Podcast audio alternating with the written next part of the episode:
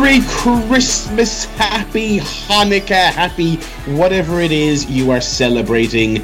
Uh, it is the Chair Shot Podcast Holiday Spectacular. Not only that, folks, it is our decade in review. You, you, you, you. The biggest, the most jam-packed, the most, the most, the most CSP episode of CSP ever right? Because I was thinking about this recently. That's I'm Barry, by the way, joined as always by Paul and Joe. They're over there. They're all excited. They got their little lists ready and all that. Say hi, Paul. Hello. Say hi, Joe. Hello, hello, hello. I was thinking about this, lads. Right? Uh, we are coming up to a decade of CSP. So I tell you, what better show? Okay, what better show to to recap the decade in wrestling and pop culture than this show that began at the very beginning of 2010. February 2010 was our, our first show, and in that time, we have um, I think we've all watched significantly less wrestling than we were watching back when um, back when we started doing this show. Yeah. Um, I think I seem to recall that when we started this show, us three and, and little Chris Blakeu, and even when Chris- Blakeu disappeared forever, dead. Um, um, even when he left, we were still we were still primarily a watch Raw, watch SmackDown, watch NXT, uh, watch the pay per views, read the news headlines, and then I, I don't know at what stage because of course we are we are terrible historians. We have terrible recollections of, of when certain things happened on our show. Uh, so look forward to this decade in review, by the way. Um, but. I don't know at what point we started doing movie guff and stuff like that, and then that took over half the show. Um, but uh, it has been a, a uh, there, there's no there's no bigger indictment of wrestling in the last decade, in particular WWE, than the wear and tear it took on the three of us as fans. Um, uh, And as people. And as I said, we've all aged horrendously in the last ten Oh, years. I'll tell you what, Barry. Wait till you see the album artwork. it's just gonna be every We'll, we'll, every we'll come back to that. Oh no! I really don't want to see myself from ten years ago. Um, Is it going to be one of those the body and the face memes, but it's like us all skinny and then all fat after? No, uh, not many miles away. Something like that. All right, I look forward to it. um, so yeah, we've got all that stuff coming up. So we have wrestling decade in uh, review uh, stuff coming up, and we have uh, you know general pop culture movie guff uh, in review. So we got some awards to give out, but I imagine I've, I've got my list here compiled in front of me. Um, some fairly standard picks, but I think there's many. I'm excited to talk about the possible contenders and the people who maybe just missed out uh, as we reflect on this absolutely bizarre mindfuck of a decade. Uh, before we jump into all that, though, lads, is there any any life guff anyone wanted to get out of the way? I, I assume we're all just um, uh, doing the last little bits and pieces for, for Christmas. Um, I uh, I went out with my pals there earlier today to get a, a, feast at KFC, uh, as me and my, my best pals do every Christmas Eve or the day before in this case. And we finished up our food. It was quite nice. Uh, and then he, uh, one of the lads says, "Oh, I have to, I have to just, uh, pick up some selection boxes." Uh, he's going to his, his girlfriend's family, I believe, for um, uh, uh, Christmas. So he wanted to pick up some selection boxes to give to the, the, the wee children and all that. And so he went into the, I think it's the biggest Dunnes stores in Limerick, and my fucking god, my god! I thought we pop in, we'll get it, and and and we'll, we'll pop back out because I was like, eh, it's done. It's like everyone's done their shopping already. Nothing even closes on Christmas Day anymore. You can go to the shops. Like pe- people don't have to be stockpiling. We went in there. Jesus Christ! It was like people were playing Burnout, the racing game, with shopping trolleys. There was genuine, genuine gridlock. Like there was there was uh, mams giving out to their kids because they were pushing the trolley and like, no, it's blocked. Blah blah. I was like, what? The fuck is going on? Like, fair enough, we were in there getting a last minute purchase, but the, pe- these people going in with loaded trolleys as if the world was going to end on the 25th and they were going to have to go into their their zombie bunker uh, and and hide away for, for a month because they wouldn't be able to get anything. I mean, just absolute insanity. So I hope I hope you lads don't have to do any shopping, you know, this evening or tomorrow, uh, because it's just it is chaos out there. No, I'm finito. F- finished for a little while actually. All done. All the apart from well, we went food shopping this morning, which was uh, hellacious. Um, but I just said as we went in there, I was like, look, let's just not get stressed out. It's going to be mental. Let's just be calm. We'll stick the trolley in a corner. We'll run off and get things. Come back, put them in there. It wasn't too bad. Um, checkouts were about three, four people deep, um, and people. It looks like people are running restaurants. You see, it, there was a woman in front of us who had six baguettes. Now, I don't know who needs six baguettes on the 23rd of December. Has her entire French side of her family just suddenly announced they're coming over for Christmas? don't know. But she had six baguettes and a fucking trolley full of other stuff. Um, but we're, we're done now. Just going to chill out tomorrow and uh, get ready for the big day. Oh, I can't wait. For, I'm I'm very excited for Christmas now. Christmas. Don't forget, Christmas for me is tomorrow. Is it? Brazilian Christmas, twenty fourth. You do You're it not, in the evening, Brazilian. huh? You're not Brazilian. Uh, oh, You shouldn't be allowed in. You shouldn't be allowed in. Is normal. I talk you like Brazil. Oh, there's there's the classic CSP. You, you, Pele. you, you've come Well, to. I'm a, I'm allowed because my girlfriend's from Brazil. Oh, because you know a Brazilian person. Okay. yeah, Very that's- intimately. Hmm. All right, I don't need to know that much. Calm down. I tell you what, the Brazilians love when I do the little Brazilian accent. Oh, They yeah. go, "Oh, he knows us so well. We do talk like that." It's like when you watch. What? I was Scottish. Ah, he knows so well. It's like it's like when uh, when Des Bishop does a little Irish stick. They're like, he's always he, he very I don't know what accent I'm doing now. Brazilian. Alright, we'll, we'll, quit while I'm ahead there. Never mind. oh dear. Oh lord. Anyway, Anyway, life golf. We've all we've all avoided the the, the Christmas mayhem uh, as as best we can. So, uh, do we want to jump straight into our awards here? We'll save all our, our, our typical golfs, what we've been watching, what we've been listening to, what we've been playing. Save all that till after Christmas. I'd imagine, you know, come the uh, uh, come the New Year edition of of, of CSP, we're going to have a, a big bounty of, of things to discuss. Because I'll tell you what, lads, I, I got a load of games out of my Christmas my Christmas bonus at work. I've a mountain of them to talk about. I still have not seen the Star Wars, so we cannot talk about the Star War yet. okay. Um, What you was in it? so so we might. Uh, I was hungover, couldn't go. Um, Uh, oh, yes. Such a Uh, Babu Frik. He wouldn't get it. He won't get it. uh, what? He hasn't seen it. He wouldn't get it. So. Oh, sorry. I, I, the little, is it a little CGI lizard thing? I also haven't seen it, so I don't know. Oh, you haven't seen it either. Oh, I, I work, lad, working the whole time. Oh you too. What, what do you work from from twelve to twelve? What? what? I did uh, seven to six today, to give you an idea. That seems silly. Yeah, well, I got stuck in a call. Oh, I don't want to talk about it. It took fucking forever. Anyway. Christ. Let's talk about 2011. Ooh. What everyone wants to hear about, and probably some matches that happened then or something. Uh, Right. Yeah. What should we do? First award. Uh, so should we say we'll go non-wrestling first? We haven't run through the all the awards yet. Should we just let people know what? Yes. Yeah. Yeah. Yeah. So we've got um, four non-wrestling awards. So we've got album of the decade, game of the decade, TV show of the decade, and movie of the decade. Um, we've then got six um, wrestling awards, which are selected from our normal categories, but we've kind of slimmed it down. We don't want to do all of them because we remember all the worst tag teams from the last ten years. Um, so we've got the flop of the decade, the stupid idiot of the decade, formerly the uh, Mong of the Decade award. um, moment, moment of the decade, match of the decade, show of the decade, and total package of the decade. Oh, the big one. So, um, should we jump into one of the non-wrestling ones? Yes. Please. Barry, you pick. You're the Uh, let's past ten years. Uh, let's start with the one. I think I have the less, uh, the least uh, uh, uh, insight on, so I'll be very much deferring to, to, to you two on this. What don't we do with album of the decade? Um, between 2010 and uh, whatever date this is, the 22nd or the 23rd of December, 2019. Count in the next week because nothing's coming out. No. No.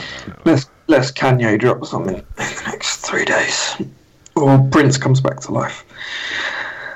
Um, album of the decade. This is a, this is a tricky one. Yeah. Um, I kind of relied heavily. Well, I, kn- I actually knew what my album of the decade was. There's one album which I listened to um, consistently over the last. I think it came out in 2014. Um, I've been listening to that a lot, so I knew what that was. And, but I had to kind of look through the rest to kind of jog my memory. And there's been a lot of good stuff this year um, from the likes of Kendrick Lamar, Kanye West, uh, and others. Mm. Um, I'm going to give a few honourable mentions. Um, Good Kid, Mad City, Kendrick Lamar, um, which came out right back in what was that 2013, I think. Mm. Um, good album. Had uh, Bitch Don't Kill My Vibe, uh, Swimming Pools, and other other great tracks. That was good. Um, Coexist by the XX, um, another one Oh, of yeah. albums, which was great, great follow up to their first album. Hmm. Um, Days Are Gone by uh, Haim, who are a wonderful girl band whose album I absolutely loved. Um, Taylor Swift, 1989. Now, not a big Taylor Swift fan. She's a bit of a plonker, and to be honest, most of her most of her music's been shite. Um, but something about that album, I thought it, it just landed really well. I had some absolute bangers on it Hmm. um, Style, Blank Space, um, and others. Uh, and of course, our collaboration with Kendrick Lamar. Um, very early on in the decade, 18 Months by Calvin Harris. You know, I do like my dance music. Mhm. Bit of a guilty pleasure, but yeah, that was full of bangers. Um, but my album of the year goes to. Of, of the Um, decade. Sorry, my album of. of the decade goes to uh, La Roux, Trouble in Paradise. Oh, I did not see that coming. which was her second studio album, and an album that I've just continually listened to every year after year since it came out. Um, I've listened to it, and I kind of judged albums of the year by the the entire album. So, an, so a piece of work where I've kind of listened to the whole thing, and I would happily listen to the whole thing through and through. Um, there's been a lot of great songs from you know Kanye or Grimes or people like that that I love, but not a whole album where I say I could listen to that over and over again. But that is one that I that I absolutely love. So that's Trouble in Paradise by La Roux. She's actually coming back with a new album next year, so I'm very excited for that as well. That's my pick. I definitely think this is going to be maybe the award that has the least amount of crossover between us. Because while I feel like, Yeah. while I feel like the three of us like similar kinds of movies, TV shows, Yeah. games, I think we have very different music tastes. So maybe you two will be close enough, and then I'll be like, "Oh, um, uh, shitface brought a uh, good album in 2012." but um, but we'll see. Do you want to go ahead then, Barry? Uh, okay. Um, so yeah, I didn't listen to a whole bunch of you know new music this uh, decade, but um, uh, some of the ones I liked. Uh, Joe mentioned. I did also enjoy um, Hozier's debut album. I thought was really tremendous uh, in twenty. 15, 14, 14. Um, I thought that was really, really excellent, and I've listened to that a lot. Uh, but the uh, overall, the album I think I've listened to the most that came out this decade that I think is, is essentially perfect from top to bottom uh, was Damn by Kendrick Lamar, uh, which is a really, really, really, really, really excellent album. And that's my pick. Very good. Cool. Uh, right. Well, I've got a few um, honorable mentions. Unfortunately, Shitface did not make the list. We're- Mm, that's a Uh, shame. so I'll go through. It's mostly a mix of kind of rock and hip hop. I guess that's kind of the way I've leaned this decade. Um, I really enjoyed, and hey, don't, don't worry if you don't know know these. that's okay. You might check them out someday. Um, I really enjoyed Franz Ferdinand's "Right Thoughts, Right Words, Right Action." I think that was the last good album they made. I wasn't really a fan of their last one, but I, I remember I saw them live very shortly after that album came out. I thought it was a really good pop rock uh, fusion, really really catchy. Which is why why I kind of started liking Franz Ferdinand in the first place when Take Me Out came out. Um, they've kind of gone in a more slow uh, direction, which a lot of bands have lately, and I'm not a super big fan of that. They've kind of moved away from what brought them to the dance, um, so to speak. Uh, I really enjoyed. Everyone knows I like Ghosts. Ghosts Prequelle album, which came out last year. I really loved. Um, Are they? Are they? Is it rock? What is it? They are, yeah, like a. I, I guess they're more of a, a, a poppy rock than even Poppy metal. rock. People think, I think, think they're a metal band. They're certainly elements of metal, but they're kind of a a catchy rock band. It, it, I think they could be a bit misleading in their appearance. Um, I really like Tenacious D's Rise of the Phoenix. Really didn't get on with their post-apocalypto, but that's okay. Don't like need to like everything. Uh, I really love Chad Ginsburg's Rock and Roll Alibis. I liked a lot of Kanye stuff he brought out this decade, specifically My Beautiful Dark Twisted Fantasy, Jesus Yeah. and Jesus is King. I really didn't care for Life of Pablo or Ye. Mm. Uh, shout out to Barry Murphy on this one. I loved, loved Frank Fields' um, EP, uh, Underside. Yes. Yeah. I- I- yes. excellent. one of my easily one of my most listened to uh, records of the decade. Um, I've probably listened to that EP Mm. two hundred times, something like that. It's it's tremendous. Uh, Wow. al- Yeah. album of the decade ultimately comes down to two albums, and I did have to pick one over the other. So in runner-up position is uh, "AM" by the Arctic Monkeys, uh, which oh, the more I listen to it, the more I just absolutely love it. Especially those two opening tracks, the one-two of "Do I Want to Know" and "Are You Mine," fucking tremendous.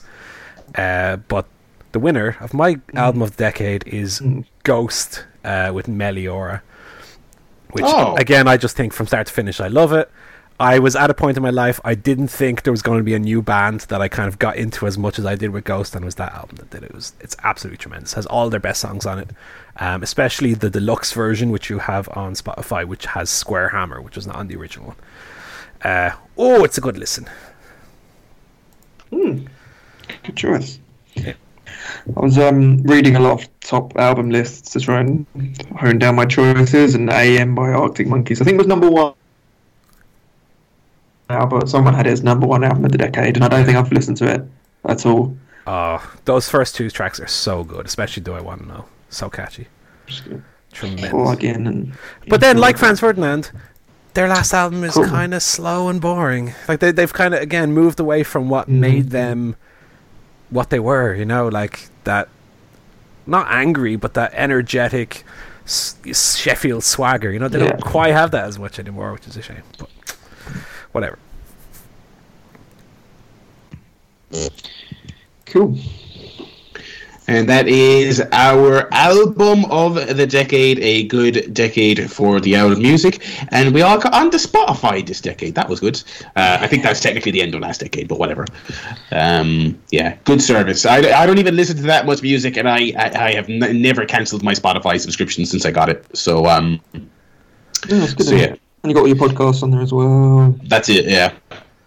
Uh, you can listen to the. No, can you listen to us on there? Probably. Yeah, know. we're on there. You can. Yeah, so Absolutely. just one app, just one app for your music and your podcast. That's a, the type of life we're living. Anyway, we'll jump into our next award. I'm gonna work my way up here from the bottom of the list as I have it, and we will chitty chat about the game of the decade. Uh, now this is interesting because the decade incorp- encapsulates t- uh, kind of like two generations? Yeah. um, because we had five years of the PlayStation 3 and Xbox 360 and then five years of the Xbox One and the PS4 and the Switch uh, the Wii U in there as well. Um, uh, and so yeah very very you know very weird because typically that's how that's how your your, your gaming uh, rankings would be would be typically doled out. But uh, so uh, there has been so many contenders um, uh, uh, for this. Uh, for me personally, um, ones that I've raved about on this show. I would be remiss not to mention Hitman 2016, uh, which obviously I raved out. Sank God knows how many hours into. Uh, absolutely loved it. I know Paul that eventually got on the bandwagon uh, uh, a little bit later. Uh, Titanfall 2, I absolutely loved. That's I believe that's still free on PS Plus now for like another weekish. So as you're listening to this, if you've not played Titanfall 2 and you have PlayStation Plus, grab that. Uh, the first Red Dead Redemption came out this decade. Uh, so that would be uh, 2010. So that was uh, absolutely unbelievable, of course. Uh, to um, we had the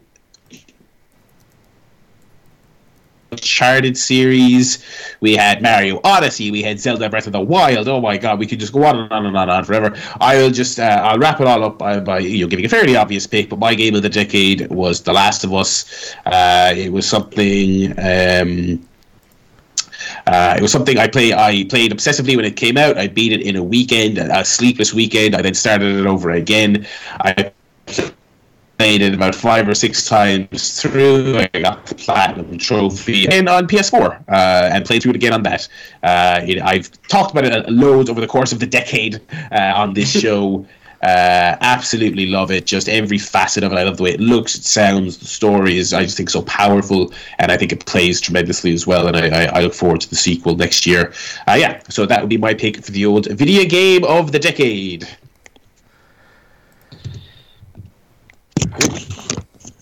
Paul, do you want to go, or do you want me to?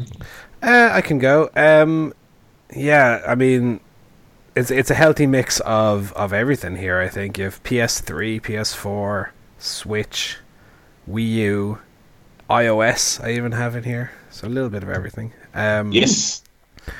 Honorable mentions. Barry already touched on the the really incredible story mode of Titanfall 2, which I still think is one of the best, if not the best, single player game on that console. Um, I will also say, despite the the flaws, I had a really great time with Skyrim and, and especially Fallout 4. Um, playing that with Natty and singing the songs from the, the radio, the old uh, 20s and 30s style, you know, show tunes. I, I really, really enjoyed that game.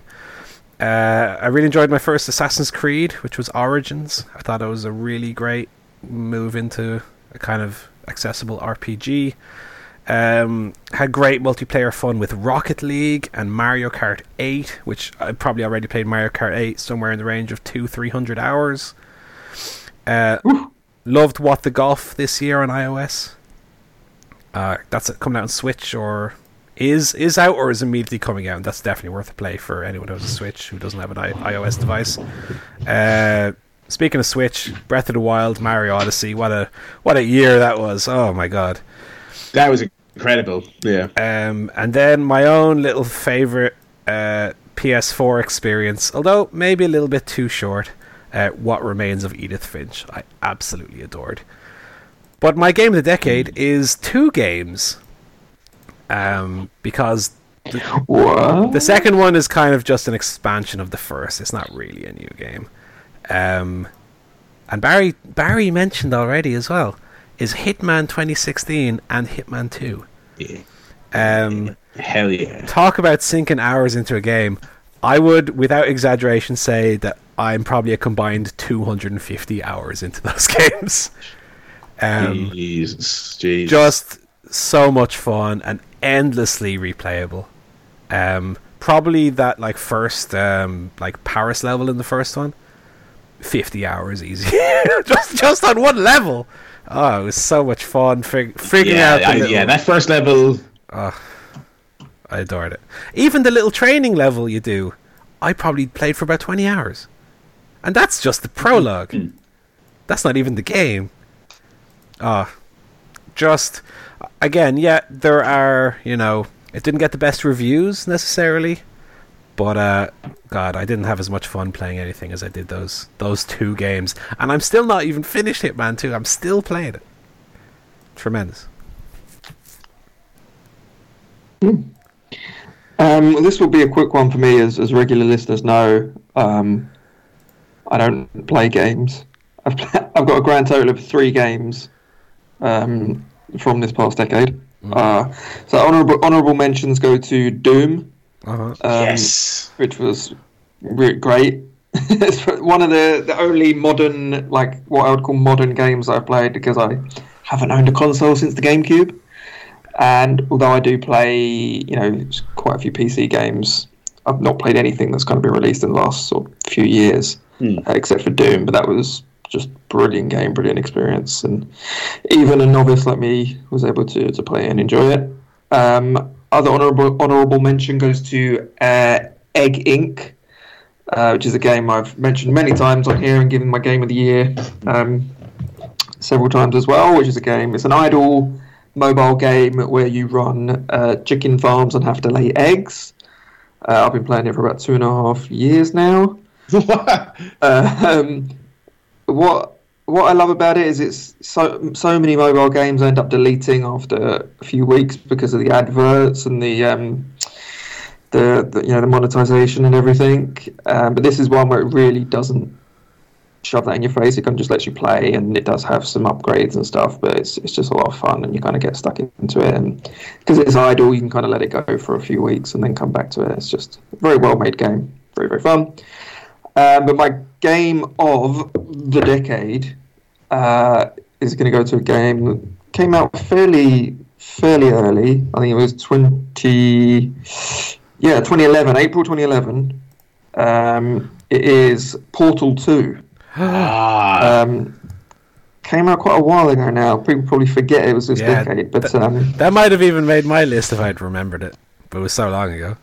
Yeah, that's it. That's the big. oversight. I I have not played Portal Two. It's one of the big, one of the big oversights. Yeah, I I bought it when I got my new laptop this year that I'm currently doing this show from. So I own it. Maybe I'll, I'm bringing my laptop to my mom's. Maybe I'll, I'll rip through it there over Christmas. Um, God, yeah, I forgot that was this decade. See, it was a, it was a weird decade because when we were when I was thinking about these awards, I was just kind of thinking like PS4 games and stuff like that, and I was like, oh no, beginning of the decade. That was there was a yeah, wow, Portal Two. That's a great call. Yeah. So I had a huge amount of fun playing that game. I, it- you know, combining kind of action and, and puzzle. Um, great voiceover work from Mr. Stephen Merchant as well. Unf- Unforgettable performance. It's a really great game. Um, another honourable mention that just sprung to mind as we were just talking about, and a massive oversight was, of course, as well, Rocket League Yes. um, which is probably other than Egg Inc. was probably my most played game of the decade because I was getting pretty good at Rocket League. Well, I'll say good, not like I could actually beat anyone who's like a full time player, but you know what I mean. I could I could fly around a bit and score some goals. yeah. Um, yeah, Rocket League, another great game. Uh, I'm looking forward to now that I'm in the new house, getting my PC set up again and getting back into a bit of Rocket League. Um, yeah, a few good, few good games there uh, from my kind of brief experience. Game of the decade. Yeah, that was a it was a tre- it was a tremendous decade. because also like in this decade we we did have the advent of like the phone games and and Mm. just um yeah just a lot. So it, it, it was a very uh, crazy, all encompassing um uh, uh decade but yeah i think i think we we did quite well there to touch on a little bit of everything uh on that that's a that's a good collection of awards there alrighty so, uh, going back up, we have the next award from 2010 through to 2019, the television show of the decade. We love our telly here on uh, CSP. I think we watched a decent amount of it. I think we've we've we've I think we've covered a lot of bases in terms of what the three of us have watched um, uh, in the last 10 years. Uh, so I will defer to uh, Joe. You just went, so we'll go Paul. Why don't you why don't you take the lead here on TV show of the decade? Well, I'm probably, as Joe is with the games, I'm probably the least uh, experienced when it comes to the, the TV shows. I watch very specific shows and don't really branch, branch out as much. I just don't have, have the attention span to watch that much TV, unfortunately. So I'm sure there are glaring omissions in here, even with shows that I that I have watched. Um, so I've gone for all the big hitters that even a little bit kind of whether they started in the previous decade and finished in this decade. There are quite a few of those. But um, Breaking Bad, obviously. Tremendous show, although, funnily enough, once it ended, I kind of. I, I don't think I've ever moved on from a show as much as Breaking Bad, for as good as it was while I was watching it. As soon as it ended, I was kind of like, okay, what else is on? you know? I, I, I don't hold that love for Breaking Bad like I used to, uh, weirdly. Um, Lost uh, ended just in 2010. One of my all-time favorite shows, but I can't, I can't, even though it's one of my favorite shows, I can't give it show a decade because it was only on for like five months of the decade. That would be, it gets out of a mention. Uh, Boardwalk Empire, I thought was brilliant. Um, Rick, and, Rick and Morty, despite the backlash against it, I think it was kind of an, a much needed jolt in the arm in terms of creativity for modern cartoons, uh, adult cartoons. Absolutely. Uh, Game of Thrones, um, I never thought it was as good as a lot of people thought it was, but undoubtedly it was kind of a, you know, a, a, a mainstream takeover of TV. You know, it was it was really a, a milestone in kind of this decade's TV. So I, I think don't think you can't. I don't think you can go without mentioning it for a TV show of the list or TV show of the decade list. Mm. Um, I've also gone for the Soup, which was a show that I absolutely adored which unfortunately ended. Oh, I remember. God, I remember us slagging you about the soup all the time. And is, is God, being, is that, being, that seems like a lifetime ago. Is being brought back now with a different host. No, thank you. Um, I Oh. just this week, by the way, found a server that somebody on Reddit had, which has all the episodes of Soup going back to 2007. So I'm watch, watching through them again because I love the Soup. Very funny. Um, I also loved Full Metal Alchemist Brotherhood, which is uh, an anime series which I very much enjoyed.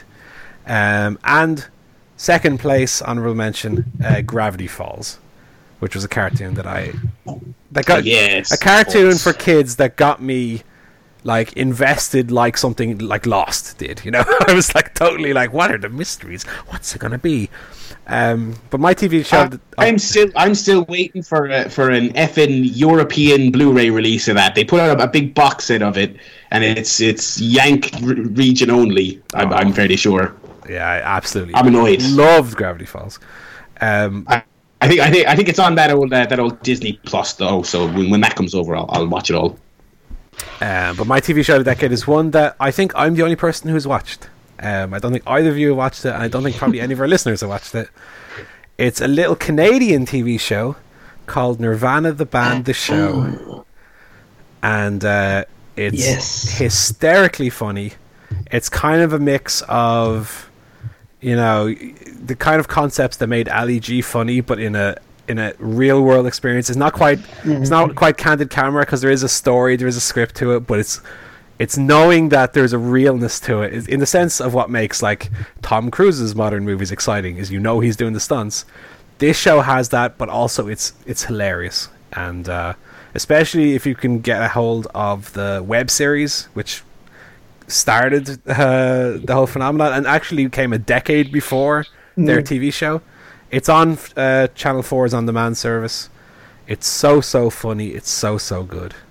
Um, it's just a shame more people haven't seen it because it's it's one of the funniest shows I've seen in any decade, not only this one. I, I did watch the first episode And what did you think of it? um, of the of the TV series. Yeah, It was a Jurassic Park one, wasn't it? That first Yeah. one. Yeah, yeah. I thought it was very funny. I just, I don't know. I just didn't get around to watching the rest of it, but it, it wasn't. I didn't like it. I think it's just yeah. Well, like I one of those shows you kind of have to. I feel like I'd need to binge the whole thing, yeah. otherwise I Um, wouldn't. I think what makes it to it. work as well is watching the web series first is because they had no money, and so it was all done very cheaply. Yeah. And then when they make the TV show, they have a bit of a budget, so it's a little bit blown up. But uh, God, it's so funny. Oh, I love it. Cool. Good show, yeah. Uh, you you sang the praises of that. It is in fact on on four on demand. Uh, yeah, I, I'm interested to check that one out. Good pick there. Uh, what about yourself, Joe? Do you want to go? Yes. Um, just before I start, I'd like to acknowledge the huge change in our TV habits that I think has occurred over the last decade. Because I remember back in kind of 2010, I was still downloading things. Yes. I was still downloading from Usenet and torrents and, and direct download sites and things like that. Nowadays, I never download anything anymore. I can't remember, remember the last time I downloaded a, a TV show to watch. Whereas back in, in 2010, it was like a full time job. Yeah. I, I don't know about you, Joe, but now now my kind of thing is if it's not even on a service that costs money, I can't be arsed downloading it for free because it's Yeah. actually it, the most convenient option is for something to be on Netflix or, or a similar service. Yeah, Well, I- totally. I, will download. and I think I. But Well, if it's still yeah, persevering. if if, if it's available somewhere where I can watch it like four on demand, I will watch it there. You know, I. But if there's nowhere I can go Yeah, to watch yeah, a yeah. show, I gotta, I gotta steal it. You know. Yeah, I think it's the thing. Like I would have done that, um, you know, eight nine years ago. Um, but and obviously they did. You know, the TV film companies did a yeah, did a good job of shutting down a lot of the ways that it was. The, a lot of kind of methods of getting hold of this stuff. You know, Usenet used to get like 1080p, really really high quality TV shows and everything.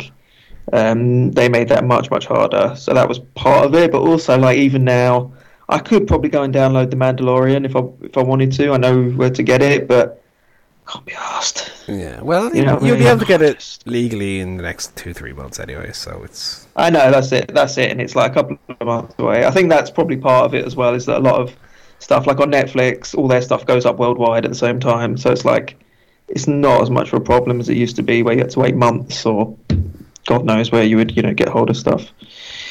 So anyway, in some of my TV shows, I'm going to also be controversial and say I don't think it's been a great decade for TV for me. Despite all the know, the launch of Netflix and Amazon Prime and Now TV and all these other streaming services, um, kind of going back through my list, well, there's some good shows in there. There's nothing that I think would be in one of my kind of all-time top lists. It's just, it's not been great.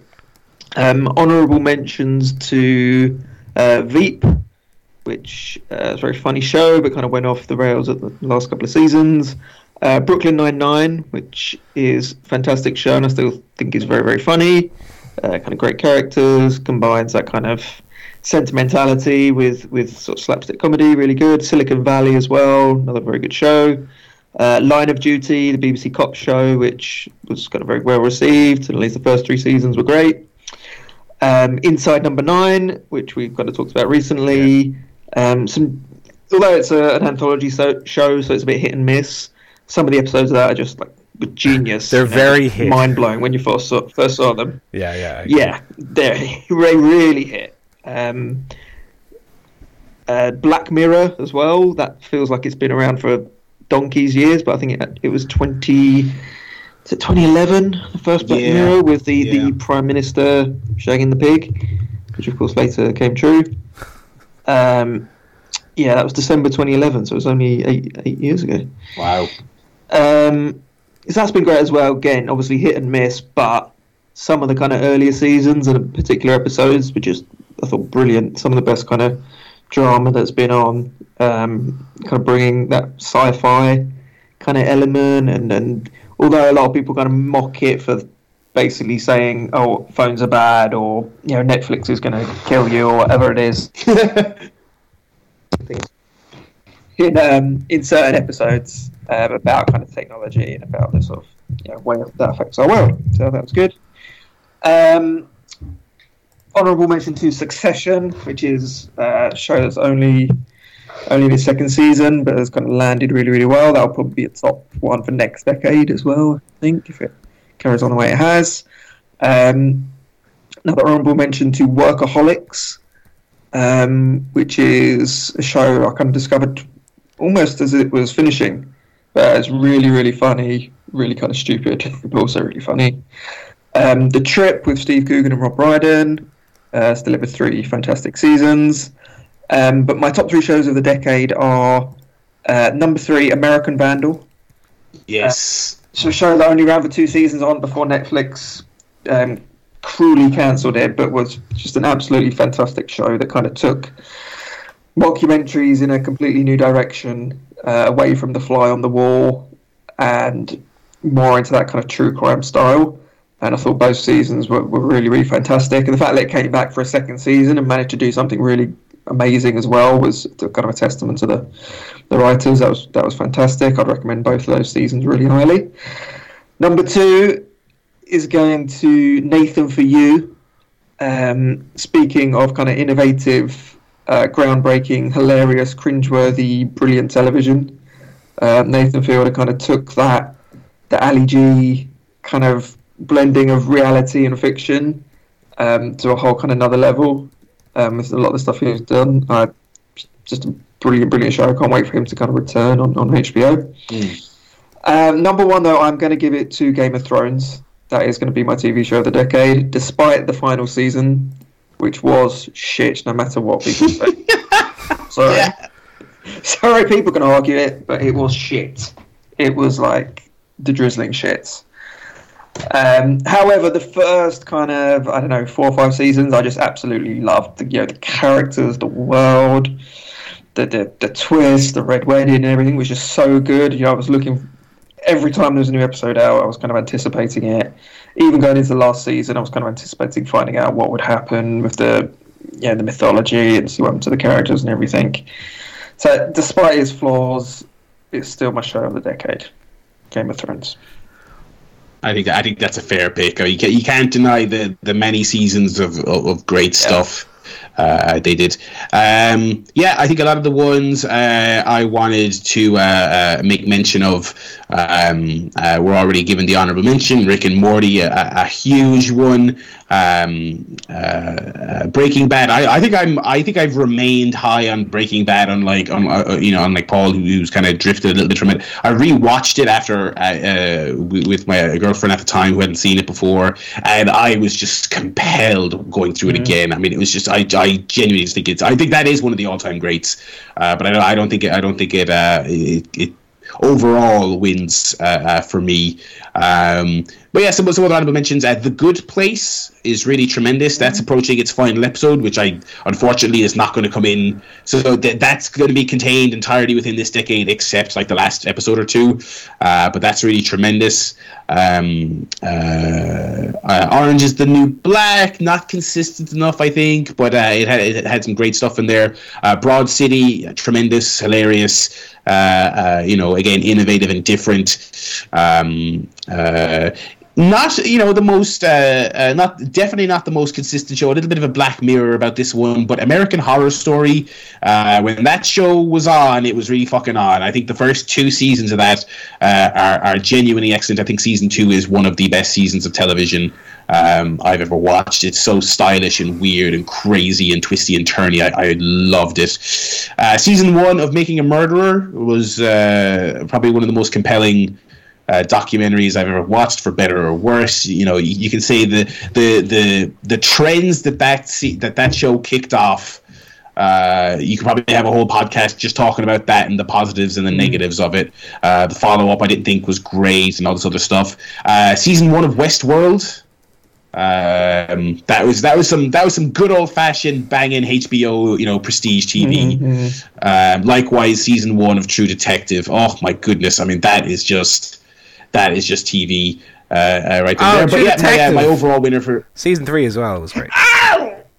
But but the thing is, you're yeah. I actually didn't watch season three yet. But the thing is, I mean, it, it's hard to put at the top of this of you know this category when when it has that big fall off and it's not this consistent thing like a. Breaking Bad or or like a like my pick, which is going to be Nathan for you, which uh, I think uh, already got a lovely rundown there from Joe. Um, uh, just just uh, uh, one of a kind show. I mean, really really fantastic. Um, and again, uh, innovative and boundary pushing, i- i- taking pre-established ideas that we have in comedy and just going absolutely ham with them. Uh, so yeah, absolutely love Nathan for you. Good choice.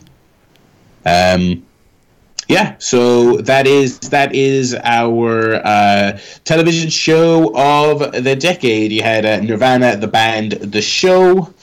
Uh, Game of Thrones and Nathan for you. Uh, so if you have not watched those uh, shows, and to be honest, I'd say other than Game of Thrones, I think there's probably a good chance some of our audience has not watched uh, uh, Nirvana or Nathan. Um, obviously, we've been singing the praises of Nathan for you for quite a while, but it's still that is still a criminally slept on show. And um, we talked about a lack of consistency. I mean, that is a show that it, not every episode was a winner, but generally speaking, that was a fucking great show. Uh, so yeah, that is a TV show of the decade. And we will move on to our last non-wrestling um, uh, award of the show here. Let's talk about da, da, da, da, movie of the decade, the Turbo Oscar, the decade of decadence.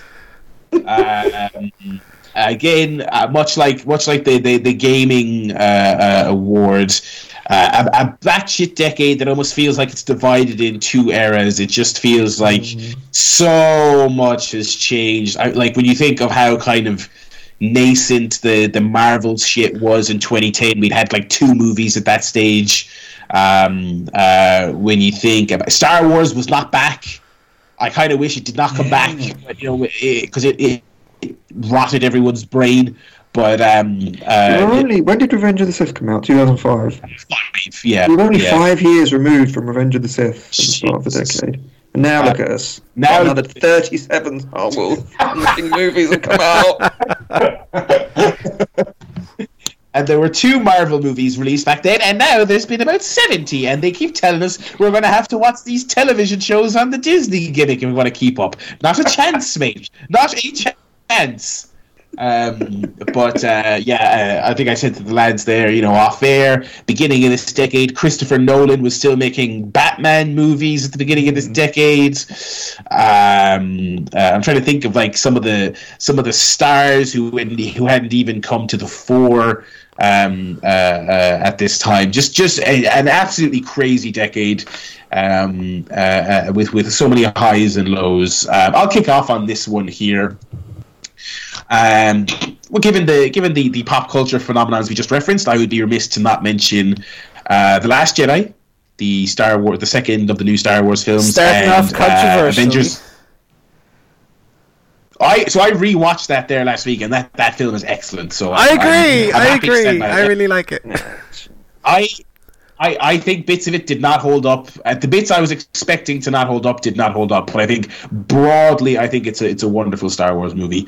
Um, uh, and and to that end, also, you know, I cannot not mention um, uh, Avengers Endgame that just came out this year. Just an absolutely rip roaring. For all the cynicism about Marvel, that is a kick ass, rip roaring, tremendous uh, action uh, uh, blockbuster. Yeah. Um, uh, we'll go to the other end of the spectrum, and then we'll talk about the movies that don't have CGI uh, uh, trees and talking. uh, I'm, uh, and Bumblebee from Transformers in it. Um, uh, loved Moonlight. Rewatched Moonlight recently. Absolutely incredible. Um, uh, really, really, really tremendous. Uh, in the interest of fairness, I also liked La La Land. It was good. Oh, God. um, uh, what else has there been? Um, Room was incredible. Um, I actually just borrowed the book of Room off someone. I want to give that a, a, a read. Um, uh, trying to think, just uh, yeah, I'm having trouble going further back into the beginning of the decade because I oh, uh, Spring Breakers. How could I? Oh, how could I not? Oof. 2011, 2012. Yeah, that was right at the beginning of the decade. Absolutely uh, m- mental, impossible to comprehend still after all these years. Uh, hard to summarize, but but but uh, uh, an incredible trip. Um, uh, Inside Out, uh, pretty much all the Pixar efforts. Uh, um, uh, of this of this decade have been have been really tremendous. Um, was Toy Story three this decade? Yeah, Yep, 2010, 2010. I think. Yeah, that was tremendous. Uh, for you know, good little movie, not not not a, not a, a Pixar classic, but a good little movie. But three, three was three was excellent. Um, um, John Wick, Uno, Dos, and Tres. Um, uh, would be remiss to not mention them. Um, I, there's probably a, a ton more I'm forgetting. I mean, this is this is the difficulty of this. Uh, uh, uh, I think this is probably the most difficult thing to summarize for the decade. Uh, because you could just sit here forever listing incredible movies. Uh, so I'll, I'll cut myself off here before before I- we go forever, and I'll just say my movie of the decade was Mad Max Fury Road. Um, uh, you know, I I, I talked about Hell of a uh, I talked about the two ends of the of the of the spectrum there. I mean, has anything else married the spectacle and and uh, just sheer awe-inspiring, you know, craziness of a of a blockbuster epic, but with just genuinely uh, phenomenal filmmaking and and and you know something that really really wows you. Um, I can't remember. I just I cannot remember being like looking like um, Milhouse playing Bonestorm. I cannot remember a time I looked like that more than when I watched this film. Um, much much like the uh, Paul actually already referenced the whole Tom Cruise thing, um, which shout out to those movies. Impossibles for coming out this decade, they were excellent as well.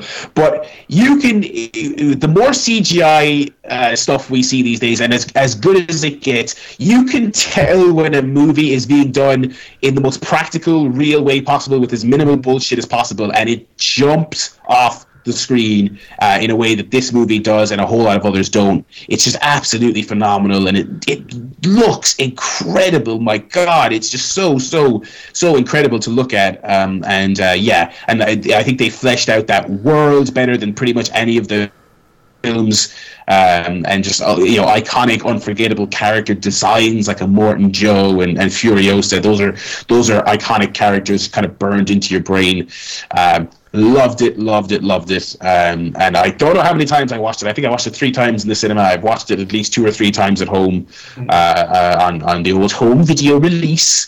And um, yeah, it's incredible. So Mad Max Fury Road is uh, Old Barry's uh, movie of the decade.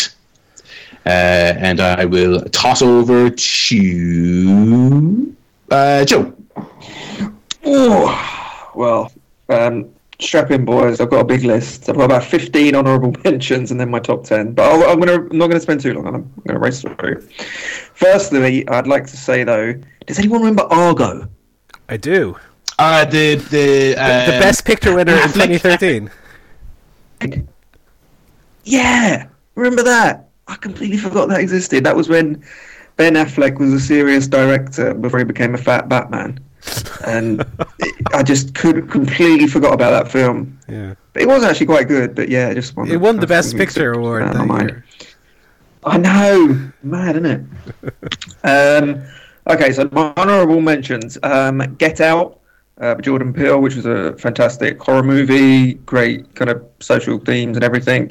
Uh, it follows a very scary horror movie that I enjoyed a lot and was a quite uh, really kind of interesting, unique concept, which I don't think you tend to see anymore. You tend to see a lot of horror movies which are about creepy dolls or people going like bang and making noises and things. Um, so that was really, really appreciated that um, kind of the gimmick of that movie. Um, Thor Ragnarok, which was just a rollicking good time. Uh, saw that in a cinema in Santa Monica while um, Michelle was at work one day, and I was just bumming around town. Went in the cinema, sat there on my own, no one else in the cinema, watched Thor Ragnarok. My favourite Marvel movie of, of this entire decade, kind of blew away everything else.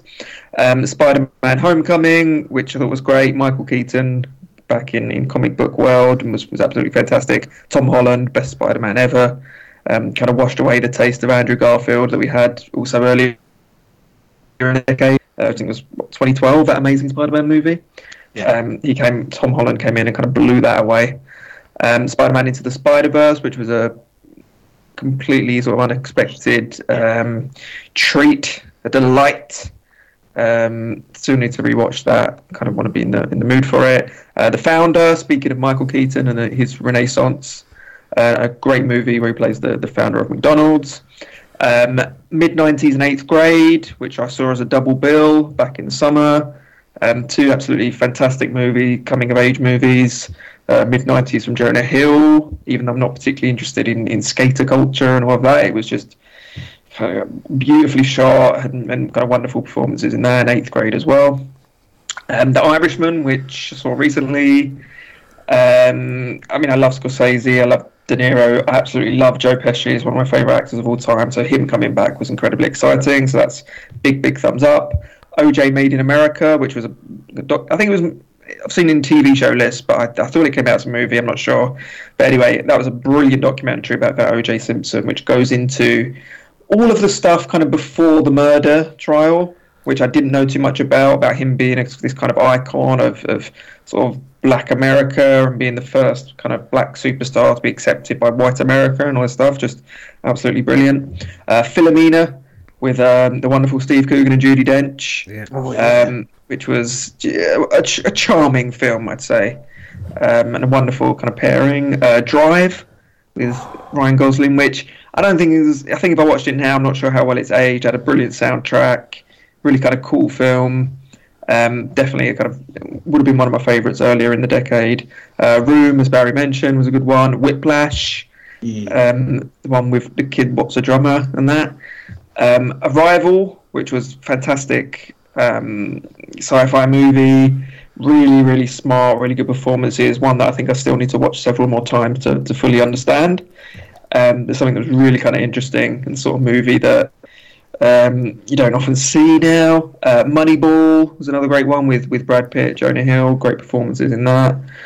Um, but into my top ten, without further ado, um, I've ranked them in some kind of order, but uh, it's not quite finalised. But it's a rough order. Number ten, Parasite. Uh, a movie that I saw just a couple of weeks ago on a plane. I think if I'd seen it earlier or seen it a couple of years ago and had a chance to rewatch it properly, it may be even higher. But um, this is a movie that I know Paul's seen as well in the meantime, Correct. and I think liked. Um, Gave it the old so I, 10 I, out of I 10. don't expect much about the movie. Yeah, the old 10 out of 10. Um, I won't talk too much about it because I think it's something you should just watch without knowing too much about, but great movie. Agreed. Uh, number nine, Dark Knight Rises, which uh, a lot of people didn't think um, was quite as good as The Dark Knight, but I actually just really liked that movie. I think I like Tom Hardy's performance a lot. Um, number eight, Star Wars: The Force Awakens, um, which was delightful and kind of unexpected. Although a lot, it was very fan service and nostalgia heavy. I just kind of loved all the new characters. I thought they were really did a good job with them. Even you know BB-8, who could have been a kind of annoying you know robot that existed to shift toys, I thought was actually really really well done. Um, number seven, The Queen of Versailles, which is another documentary which was about the financial crash and the effect it had on this incredibly super wealthy 1% family, which was absolutely fascinating. Kind of look inside uh, wealth inside that world. Um, Skyfall, which to this day remains the only kind of James Bond movie which I, I actually love. I was never a big James Bond fan until I saw that movie, but that was just fantastic. Um, brilliant performances, stories, everything about it was great. Uh, number five, Wolf of Wall Street, um, another Scorsese movie. Kind of his modernisation of Goodfellas in a sense. A lot of similarities. He didn't nail it quite as well as that, but um, a fantastic kind of look at sort of 80s, 90s uh, Americana and greed and everything like that. It was fantastic. Number four, Spotlight, um, the movie about paedophiles. Uh, into my top three. So number three, Cabin in the Woods. Oh, Oh, of course. Um, movie which we did we did do the um, director's commentary for. Yes, actually, we did. I completely forgot about that. No, that's a great listen. Yeah, so that is, I've watched that many, many times, and I just think even though it's once you kind of know what's kind of going on in the movie, you think that would sort of undermine it a bit. But I've found on rewatch, I enjoyed it kind of every time just as much. Really kind of smart, funny movie that sort of deconstructs horror. Number two, Mad Max Fury Road. yeah. Um, Barry's already, um, you know, praised it to the hilt, but just just basically showed you what an action movie should be. After what I feel, you know, quite a long time of not having just a proper, smart, beautiful-looking action movie, and then Mad Max came along. Where it's just like, well, here's you call that an action movie? This is an action movie. Oh, Uh, that I can see you played. I can see you played knifey action movie before. Um, yeah, but just, oh, just brilliant, brilliant movie. Um, but number one, I've had to go with the movie that I think I've watched most. out I think all I know what this is going to be. I think I know what this is going to be. I think be. you might know what it's going to be. If it features a lot of actors whom whom I really really like, the, so the cast was fantastic. I really struggle to kind of pin down what it is about the movie that I, that I enjoy, but it it just all kind of comes together um, for me in that whenever I kind of see it on Netflix, I think, oh yeah, I want to watch that again. Um, and that is The Big Short, Oh yes. movie about the financial crash and the people that kind of bet on it happening. Uh, so Brad Pitt, Steve Carell, probably I think his best ever performance. He's brilliant. Um, Brad Pitt's great in it. Christian Bale's great in it. Uh, Ryan Gosling, lots of other great supporting um, actors in that as well. And it, it, it kind of had a lot of the tricks that um, what's the director's name? I can't remember now. Wasn't Adam McKay? was it? Uh, Adam McKay, yeah, he went on to do um, Vice as well, which tried to kind of recreate a lot of it and just didn't work. Kind of fell flat for me, but this this was absolutely fantastic. So big Big Short, my movie of the decade, but with Mad Max not too far behind. God, Two two Wow, that's great a, lists. That's a so tremendous far. rundown. Yeah. I tell you what, I'm looking forward to, to hearing what Paul has because I think listening to you know trying to remember my own list and then listening to, to Joe's, it's it's been an incredible decade. I mean the the scope of all the and the uh, and the the the types of great movie that came out uh, this last ten years. I think it dwarfs any of the other great TV shows, games, or wrestling shit that happened. I mean, it's just been a great mo- uh, great movie decade. Yeah. Right, yo, let's Come on, get Paul. started. Um, Take us. So I'll go through a few that have already been mentioned. So obviously, I think it's been a great decade for kind of smart horror movies. I think that's kind of what I'll remember most about this decade. Um, Mm-hmm. uh, the Babadook, I absolutely loved. Uh, Mother, Darren Aronofsky's uh, Bible allegory, I absolutely thought was just uh, like a perfect nightmare of a film. Um, it follows already mentioned. Um, I actually I really liked, although I wouldn't have it in my like top top. I really liked the first part of it. I thought it was very well done, if a little bit long. Um, uh, I loved everything Denis Villeneuve made this decade, from Yeah. Pris- Oh, Prisoners, Sicario, man. Enemy, oh my god. Sicario, Blade Runner 2049, Arrival, like five excellent films there. like Tremendous. you can't go wrong with a Denis, a Denis Villeneuve movie, I tell you. And all different kinds of movies. Thrillers, sci-fi, uh, psych- psychological thrillers, uh, everything, everything. Uh, sequels to blockbusters, I don't know, everything. Um, uh, also, I really like Damien Chazelle's first three movies. Barry mentioned La La Land already. Whiplash. First Man is also as good as those two movies. So if you haven't checked that out, that's worth a watch. Uh, I would say Birdman as well. I really enjoyed. I actually saw Birdman and Whiplash on the same day. Uh, that was a nice little double feature. Uh, yeah, it can't go d- movie of the decade without men- mentioning the Marvel movies. For me, I think it's interesting. The three of us have three different favorite movies from that series, and that again goes to speak about the quality of that series. Mine was Avengers: Infinity War. Um, I thought it was just a more interesting, tighter film than Endgame. Um, John Wick 2, especially, I think was the best, uh, slickest action movie of the decade. Um, just behind The Raid. Obviously, I think The Raid is the best action movie of the decade. Um, I saw Parasite, as Joe mentioned. Won't say too much about it, other than it's easily uh, my movie of the year. um, if if not very high up on my movie of the decade list. Uh, gotta check that out when that comes out in uh, in cinemas. Uh, Force Awakens was mentioned. Absolutely loved that. Still do. Uh, like the Last Jedi. Don't think I liked it as much as Force Awakens though. Uh, the Mission Impossible trilogy, which came out, loved all of those. Um, Spring Breakers, Get Out were mentioned already. Cabin in the Woods was mentioned already. Um, I really love Joker. I wonder if that's just a bit of a recency bias, but I really enjoyed it. I thought it was really good. Mad Max Fury. I'm I'm curious to see how that hel- that holds up. Yeah, Mad Max Fury Road, of course. Um, Moonlight was already mentioned. A couple of really great documentaries, especially Minding the Gap and Free Solo. I thought were excellent. Uh, Snowpiercer, I loved. Um, same director as uh, Parasite, so if you haven't seen that, definitely worth checking out. Ex Machina, I loved. Uh, Escape Plan, which is kind of more a guilty pleasure, but Arnie and Sly Stallone in the 2010s making a good movie. Who'd have thought it? Um, and then and then Good Time with uh, Robert Pattinson is also an excellent. Oh fuck yeah! Uh, so getting to the final three, uh, we'll, we'll go with the Master, with uh, Joaquin Phoenix and Philip Seymour Hoffman. Just an excellent movie. F- Philip Seymour Hoffman, shame he's gone because he was so so good in that. Actually steals the show from Joaquin Phoenix, and not many people can say they've done that. Uh, in second place, my beloved film, Little Nebraska, the little train that could. Um, just talk about talk, talk about a charming movie, just so lovely and so funny and so great.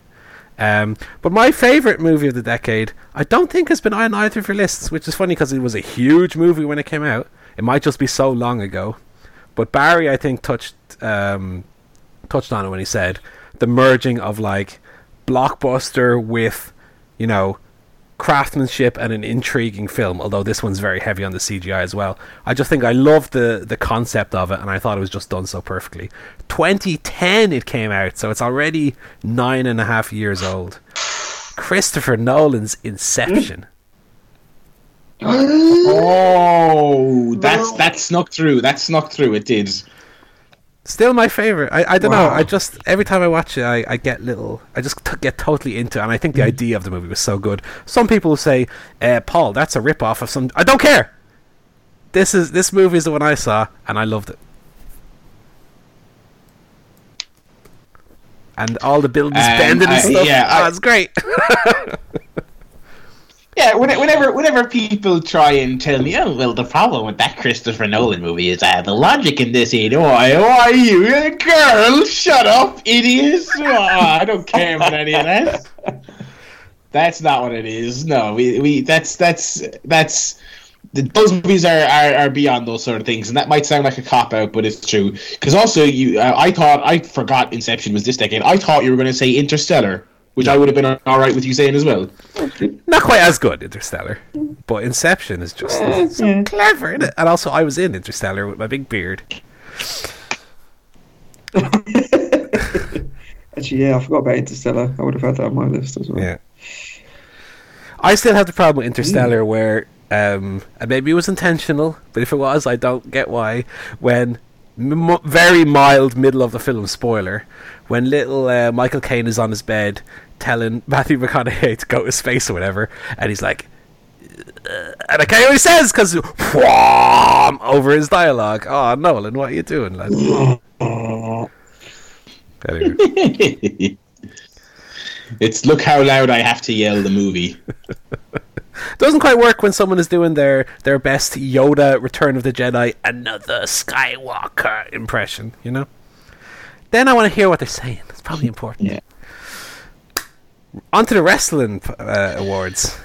Ooh, what a collection of awards that was. Now we will move on to the Professional Wrestling Awards. What a shitty decade it was. um, um, do we want to do we want to kick things off with with our shitty awards? We'll start with flop and idiot. Will we start with flop? Yeah. Should we separate them? We do flop and then Something else. I don't know show of the decade or something, and then Okay, I tell you what. Yeah, let's let's do let's do flop. Let's do moment. okay. We'll do show, and then we'll do stupid idiot, and then we'll do total package. Does that make sense? Yeah. Yeah, match, match, and then Oh bollocks! I didn't even put match. Shit. Okay. Um. Okay. Yeah. So we'll go show of the decade, match of the decade. as, as you can tell, listeners, we prepared uh, Okay, there we go. for this. Alrighty then. uh, let, let's kick it off here with flop of the decade. This is a fun one. Uh, so, uh, you know, if you're a new listener, you haven't heard one of our year-end award shows before. Flop of the decade is exactly as it sounds. Every year we will talk about the flops of the year. Uh, you know, a wrestler, a show, a concept, an idea, a whatever. That, uh, although more often than not, just a wrestler um, that that someone tried to make happen, uh, and it just was a spectacular failure. Um, I can't think of any of the previous winners, but you, you'll you'll get the general idea. Um, I, well, I, I mean, some of the, I mean, let me think. Some of the. Um, some of the things uh, flop of the decade. Well, on the, one in, in the earliest episodes episodes of this show, uh, Wrestlicious. Um, I remember the uh, uh, lottery lottery winners um, uh, all lady promotion.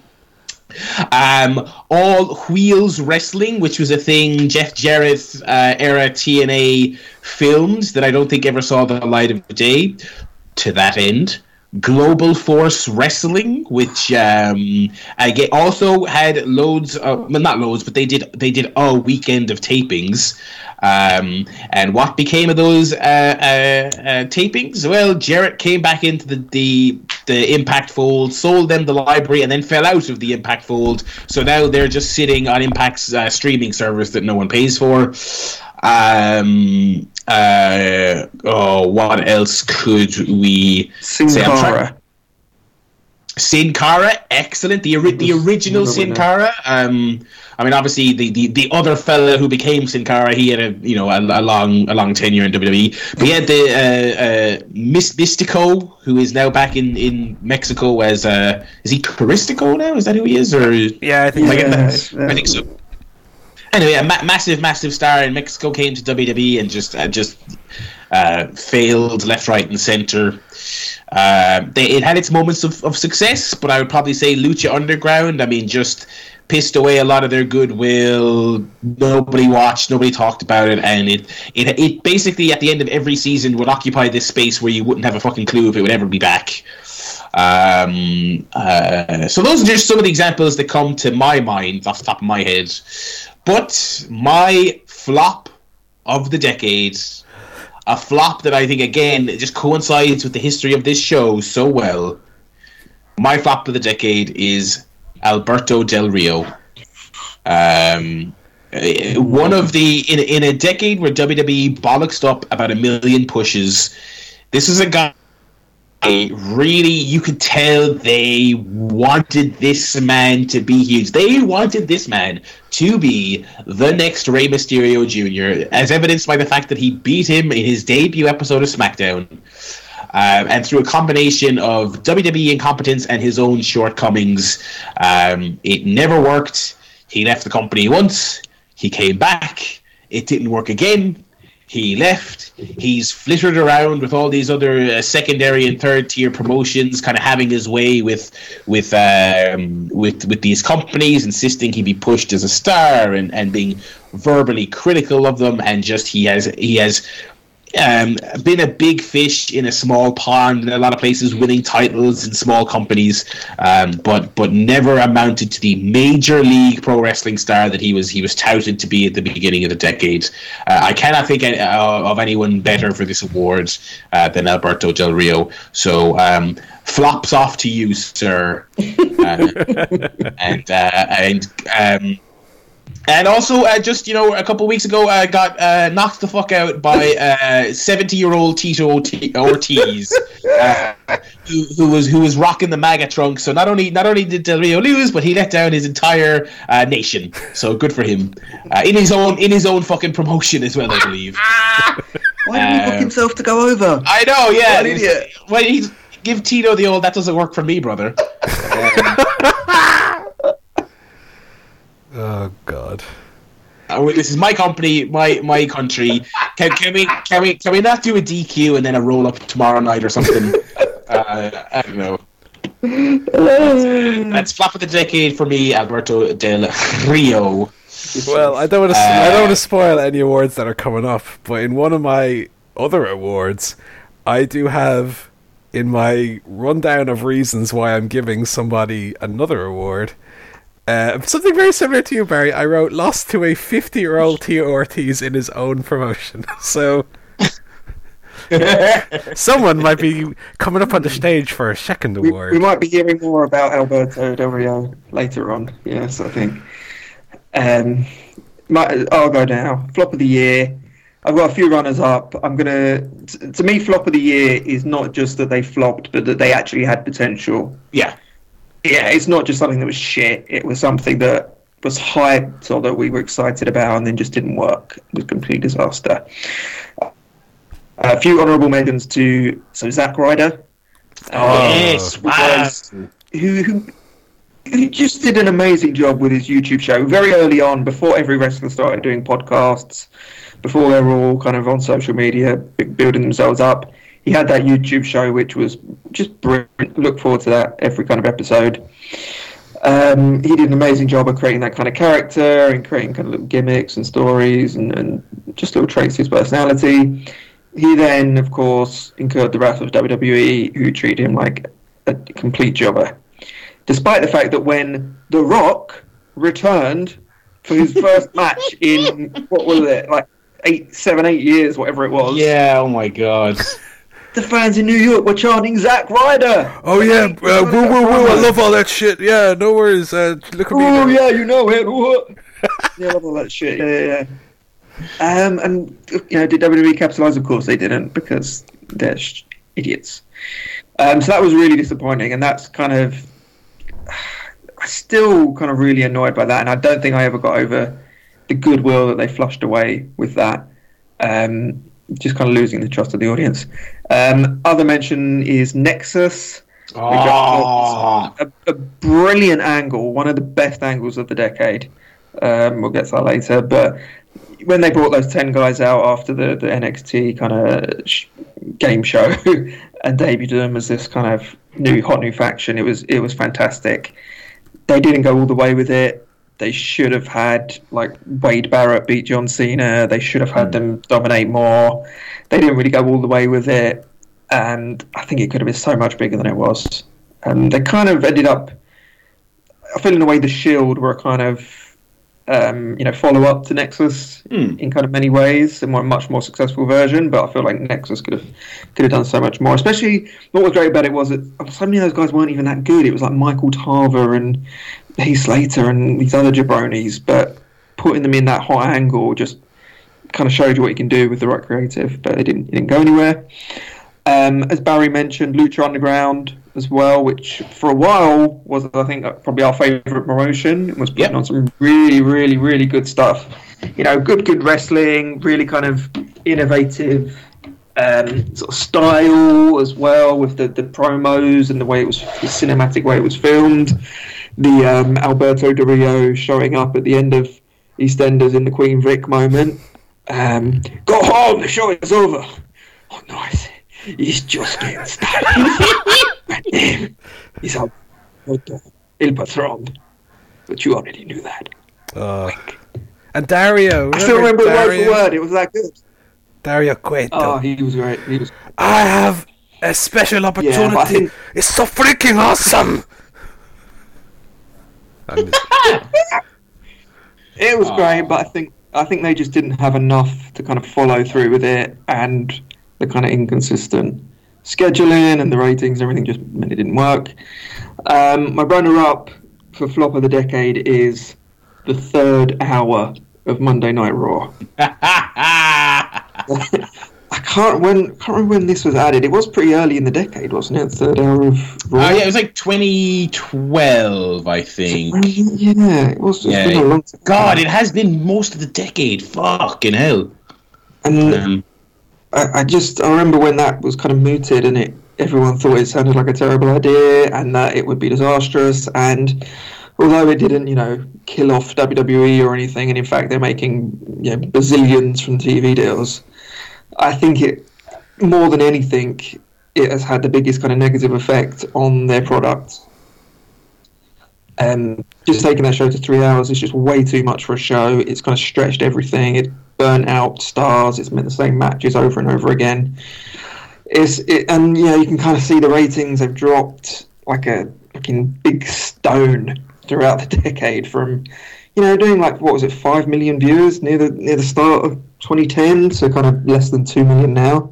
uh, yeah, there was a there was a, a tweet floating around because they they just scraped above two million last week, which is tragic. Um, and there was a tweet going around comparing this to the, the remember the big January fourth show that kicked off this decades. Yeah. Um, they, yeah, it was it was something in the ballpark of five or five million uh, for that show. Yeah, crazy, crazy.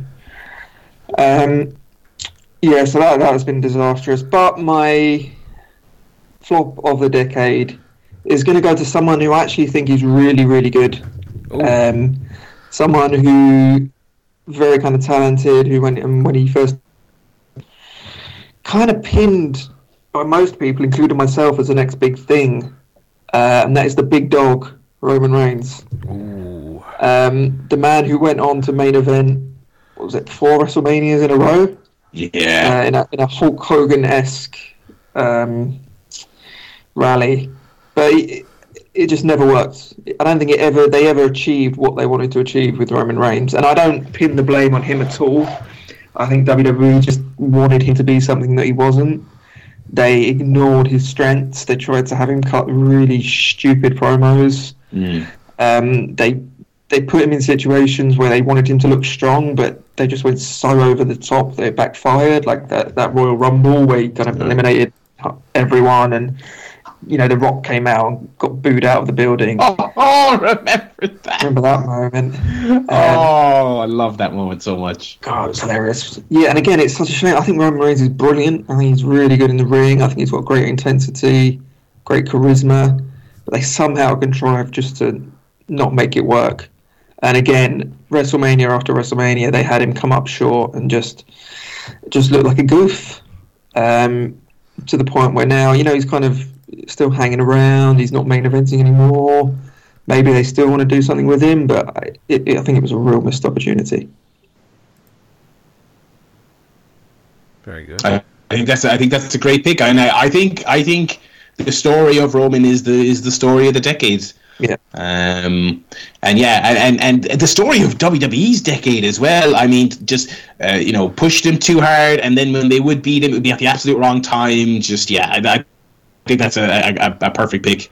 Um, and with that, we will we will throw over to Paul. I mean, that was quite an extensive list Joe had. Predictably, this fucking this category is bumming me out now. So I don't. uh, so we'll throw to Paul. What's uh, what's the pick here, Paul? Or what's the what's the honourable mentions and then the pick? Ooh, many, too many to to to get through here. Um, I've Yeah. gone flop of the decade.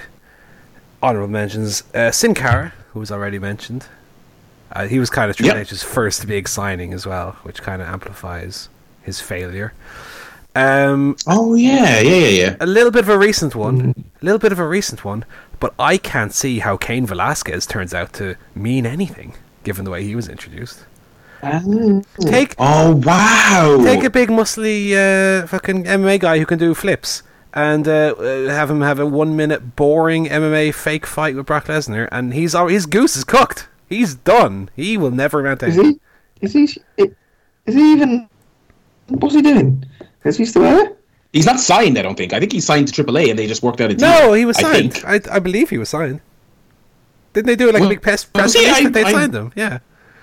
The fact that we don't know speaks volumes. I don't remember that at all. Um, I've gone Ring of Honor as well. Yes. Ring of Honor. Um, Oh, oh Good choice. Good choice. especially with the recent stupidity on their side. But even like you know, start of the decade, they were still kind of, along with PWG, the hot indie promotion. You don't hear much about Ring of Honor anymore, uh, unless it's bad stuff. Um, No. CSP hot prospect of the decade, Michael Tarver. What happened to him? He was supposed to be better than Braid, Wade, uh, Wade Barrett. Um, and I'm also. I don't know who said that. I've also given uh, honorable mentions to Brock Lesnar, who came in steaming hot in 2012 with that excellent match with John Cena, uh, and then proceeded to not bother his hole for the rest of the decade, having five minute matches whenever he could, and they were all shite, apart from like two. Ah, that that that's harsh. That's harsh now. And uh, of course, CM Punk. Um, but my flop of the decade is Impact Wrestling. Remember where they were at the start of the decade? Barry, you just mentioned that January uh, uh, January fourth show. Hulk Hogan's coming in, Jeff Hardy's coming back. RVD. Yep. It seemed like Impact. You know, they they they had gone for the Monday Night Wars to come back. Seemed like they were, they weren't going to win, but they had a little something. And uh, ooh, it's been Yeah. all downhill ever since. it's been all downhill ever since. To think that they used to get made fun of for their Yeah. one million viewers a week. You know, every week 1.0, 1.1. Which is now which is better than what AEW, which is better what the, the savior of the business AEW is doing now. Um, exactly. yeah, it's like if you when you think about this award, if you if you want to just look at it and again, perfect for this show because we've we've documented so much of it. I mean, if you want to talk about where they were on January 1st versus where they are now, um, like just down, down, down, down, down, and like like you said, they were they were kind of laughed at for being consistently middling for so long. But my God, when that whole Vince Russo situation went down, once they lost Spike, it wasn't just oh they went down a tier. They tumbled and tumbled and tumbled and tumbled. Shittier network to shittier network to shittier network. Less people in attendance. Less less house shows. No house shows after a while. Oh my god! P- you know, going bankrupt, going to court. People having this weird pissing contest to see who can own it, even though it's you know Worthless. it looks to be the most worthless like just yeah a, a sad state of affairs and the hogan thing i mean that seems like i that just seems like a, a, a you know two decades ago it just seems so far back Yeah. I mean, they they they went from the point of being on Spike TV prime time on Mondays against Raw to shooting live streams on Josh Matthews' phone. Oh that oh my god. Oh i forgot they did that this year. Good luck to and us. josh matthews having to ask someone to have his phone back. Oh no. Oh no. Impact. Why? It's a and to think, obviously, we're going back further, but like in the mid two thousands, Impact was my favorite thing to watch. The X Division in its prime, and yeah, it all kind of, as you said, started to fall apart right around January fourth, two thousand and ten. Oh well. Right, what's I, next? thi- I think that's I think that that's a tremendous category, lads. I think we've I think we've we've we've nailed covered some some bases there. Uh, all right, so we'll we'll switch to the positives here uh, for a while. Uh, let's talk about moment of the decade. Now, um, uh, now this is going to be you know we're going to do our positive awards here for a while, and to be fair, I think there has been uh, uh, some tremendous ones. Uh, I, I went first last time, so uh, Joe, why don't you go? Okay, I'll kick things off. So I've got I've got quite a few good moments of the decade. Um, I think despite it being a kind of very mixed ten years, there's been quite a lot of mad shit happening in terms of promotions dying, WWE splashing loads of money out to bring people back, kind of just lots of weird shit, which has added up to some some really great moments. Um, so a few a few kind of honourable mentions. We'll say um, the fans hijacking Triple H's promo um, when he was I think it was he was announcing the Randy Orton John Cena unification match, and the fans started chanting for Daniel Bryan and just would not stop. Um, that was a brilliant moment of the fans kind of take, taking over and making their voice heard. And of course, Daniel Bryan's big shit-eating grin was was funny as well. Um, the end of the streak. Um, don't really need to say too much about that. It was obviously shocking and something you'll never forget. Um, Brock Lesnar's return, um, much anticipated. He comes in, he does the little dance, kicks John Cena's hat, and we were very, very happy. Um, brilliant God, remember the hat. We, we were happier about the hat than anything else. that was the best part, really. Um, and then he came back and had some great, some really, really unique, good matches for a while until he got bored and fat and wanted to go back to MMA. But anyway, it was good while it lasted. Um, Daniel Bryan's retirement, um, which was obviously didn't actually last a decade, but was a very kind of emotional uh, moment.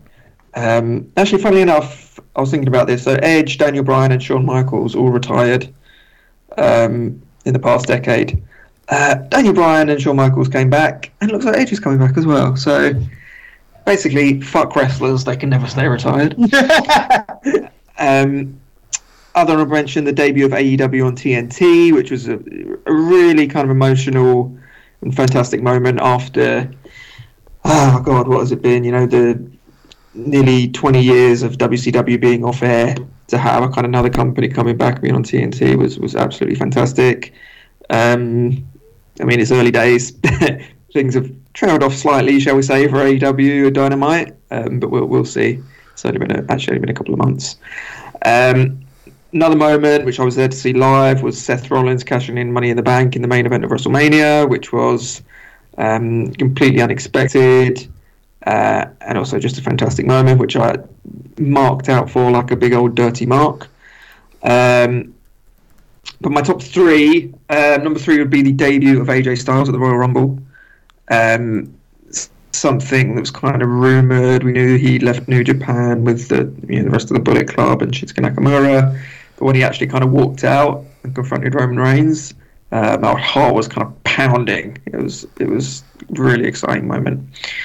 Um, second is a moment that I w- had waited for for many many years, and it just so happened that in uh, February 2016 I had a couple of months off before starting a new job, and I was staying up um, watching Raw, playing Portal 2. Mm-hmm. Um, and luckily, one of those weeks saw the return of one Shane O'Mac, Shane McMahon, which had been long awaited. It was something that people were like, oh, yeah, when's Shane going to come back? When's Shane going to come back? He's been gone for years. You know, he's fallen out. He's da da da da. When's he ever going to come back? No one ever kind of really expected it to happen, and then one random Monday night he did. Uh, and that was actually the episode of Raw I watched. I've, I don't think I've ever watched a full episode since then. That was what four years ago. Because um, I find, kind of feel like wrestling was completed when when Shane O'Mac returned. Uh, so that was a great moment. But I'm going to give moment of the decade to CM Punk's pipe bomb promo. Um, bit of an obvious pick, but it was just so good and ignited this kind of character, this storyline, this kind of sense of feeling that, that wrestling could actually um, be good again. Uh, it didn't last, but the actual moment itself was fantastic. Pipe bomb promo, moment of the decade. Very good. Great, great pick, yeah, and and uh, you know, uh, uh, as good a moment as he said, it was it was maybe an obvious one, but there's there's a reason for that. I mean, that is that is the moment, isn't it? Uh, Paul, do you want to go? I will go. Um, so I've got a lot of ones that are already mentioned, of course. Um, the Nexus debut would be an honorable mention for me. See, my moment of the decade, I I like those moments where for a second you're you're transported back to to little ten year old Paul watching live wire of a Saturday morning, you know, where you kind of lose yourself in in being uh, Mhm. a smart mark, and you just oh my god, what's happening? Oh, this is real. Oh, it's real to me, damn it. Oh. That's they're the moments I like where where you just where you, where you get legitimately surprised by something and and you just kind of you know because it takes you by surprise you kind of lose yourself in it. So Nexus debut, of course, um, Brock Lesnar's return. I really loved when Batista returned. Um, recently enough with Evolution, Yeah. uh, the interplay of Triple H. I, I really loved that. Um, Undertaker losing the streak. Um, obviously, a couple of personal OTT related moments. Walter beating Devlin, Starr beating Devlin. Um, Daniel Bryan being cleared to compete on that day. That was kind of like a what? Oh my god. AJ Styles debuting at the Rumble, Joe mentioned. The Jon Moxley interview with Chris Jericho was kind of uh, eye opening, I thought. Um, Shawn Michaels. Oh yeah. Shawn Michaels, I love you to Ric Flair. Uh, sorry, I love you. WrestleMania 24. Wait, that wouldn't be this decade. Strike that off Well, the that list. this decade, but it's a that, that was that was a lovely moment. We'll talk about it anyway. It was the last decade. Uh, a couple of little ironic ones. Um, because I love, I also love when wrestling is bad. Uh, I love your pop has got to be up there. Um, I can't feel my, le- I can't feel my legs, Paul. You gonna be on there? Also, not this decade's. Oh, yes, it is. Million Dollar Mania was like 2011, wasn't it? Oh, that was No. the same year as the Flair Shawn match. Was it? oh my god. Yeah, that was genuinely 2008. Oh fuck it hell. Okay. You are old. um, my number one, hopefully, was this decade, is uh, the Return of the Rock, when he was announced as the host it of was this decade. That is a great shout. Um, And that like that ended up being like his best segment he would do in his entire comeback. Because it seemed like he would never come back for a while. He think he'd been gone like eight years, seven years at that point, with no hint that he was Yeah. ever going to come back. And then uh, the way they built it, with like the the lights flashing and the electricity going around the room. And they did the weird thing as well that before he come out, they showed a limo pull up, and then like a woman getting out of it. I don't think that was ever explained what that was about, but obviously it was a, a red No, that herring. was literally, literally just done for the sake of being a red herring. Yeah, and then the Rock come out. Oh, it was tremendous. Yeah, and he gave a great little ten minute, fifteen minute promo or whatever it was. Oh, it was brilliant. Brilliant to have the Rock back. I loved it. Um, so for mine, uh, you just mentioned there something that you know moments you enjoyed because they were a bit shit or because they encapsulated wrestling being shit. I just posted this clip yesterday on uh, uh, Twitter, but I think it was the week after Shane came back. Uh, Vince was setting up their big confrontation, which ended up not being an actual match for some reason. Uh, and Vince, I don't know if he forgot his lines or something, but he goes to Shane. He goes, "You know? One more chance. Uh, uh, I give you a fucking beating." Oh, we we got to mention as well. Sorry, Barry, cut across. Um, the Hulk Hogan Bischoff backstage from Impact that one time that we we post randomly Yeah. on Twitter every now Yeah. and then. I'm ten of oh, oh, my toes, brother. Oh yeah. Anderson listen, you know. and Sting. As, and that was that was setting up the pay per view main event for two days later, I believe. it was. Oh, was so funny. Listen, as much as TNA was the flop of the decade, they, they, they Hogan and Bischoff had some great segments. Do you know who was They had great some as well? great segments. A little tag team no one in the world remembers, but if you think back, had some great little backstage segments. Bully Ray and Scott Steiner. Yes, That is yeah. a that's a deep cut. English. I got freaks nine Well, days in a week, Jack. So uh, back to moments of the decade. A lot, a lot of the great ones have already uh, uh, been uh, uh, been mentioned. Um, uh, yeah, the the initial Nexus debut that was that was in fact um, this this decade. Um, here's one. Here's one you might have forgotten, lads, but it was incredible at the time.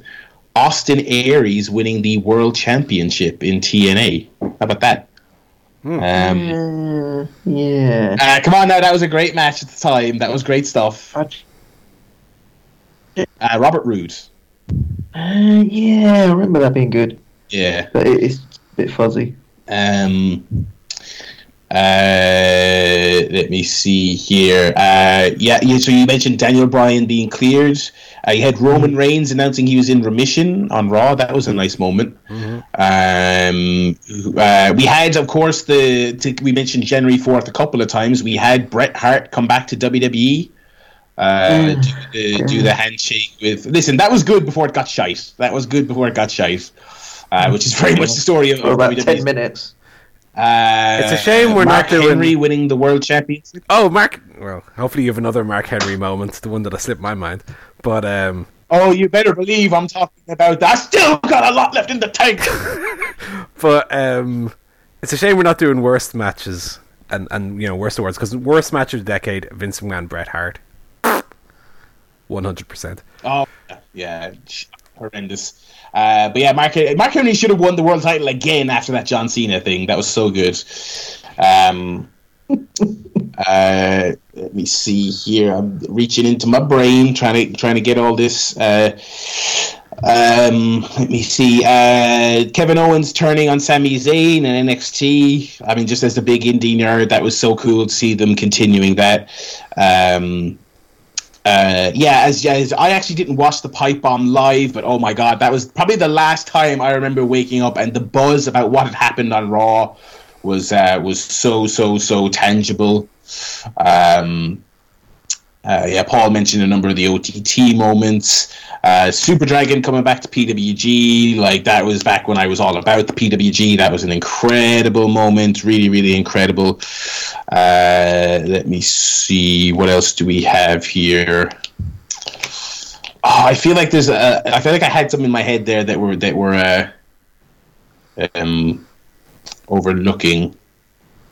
Uh, Death of the Ultimate Warrior. as, as a great moment. the release of Tye Dillinger. Yeah. Oh, Jesus. Uh, just in general, uh, double or nothing, and in particular Moxley coming through the crowd, and, and Oh, yeah. and, uh, Oh, yeah. Uh, that was really tremendous. Uh, in relation to the Jon Moxley interview that you mentioned, uh, I thought about the CM Punk interview with Colt Cabana. Of course. Um, uh, I mean, God, I, I don't know if you remember, but trying to get that download because the servers were going down, everyone was going crazy Oh, about it. yes, yes. I think I um, listened to it on thankfully, so- YouTube. so- some kind- got. Yes, some kind soul posted it on YouTube. That was, um, uh, you know, very, very nice of them. Um, I distinctly remember uh, Eddie Kingston's promo in Chikara, where he, you know, he talked about Larry Sweeney after he passed away, dedicated his his title win, which he would then go on, he would go on to win the title to him. That was just a really, really tremendous uh, thing. Um, I'm trying to think. God, I, I, I, I, we should have WWE. I feel like there has to be other good moments. Oh, the, the the Becky Lynch bloody face moment. Oh, yeah. Yeah. Um, uh, you know, really, really, really excellent stuff. Uh, the Edge retirement was was uh, was was very bittersweet. Um, but uh, yeah, and then obviously you guys mentioned the load. But my my definitive moment of this decade is Daniel Bryan winning the title at WrestleMania 30. Oh. Oh, Uh, that's that. That is the rare pitch perfect WrestleMania main event in terms of a match and an ending. You know, and he, he held both the belts up, and he got the confetti, and he got all the crowd, and it's like we can talk a lot about all the all the misfires, all the misfires. We could do a separate podcast just about them, WWE's misfires of the decade. But on that night, they got it all right. I mean, and that the, was the misfire was- that, that main event was originally just supposed to be Randy Orton Batista. Uh, But hey, but in the end, both of them being there helped, and it was a great match. Did, so. it did, it did.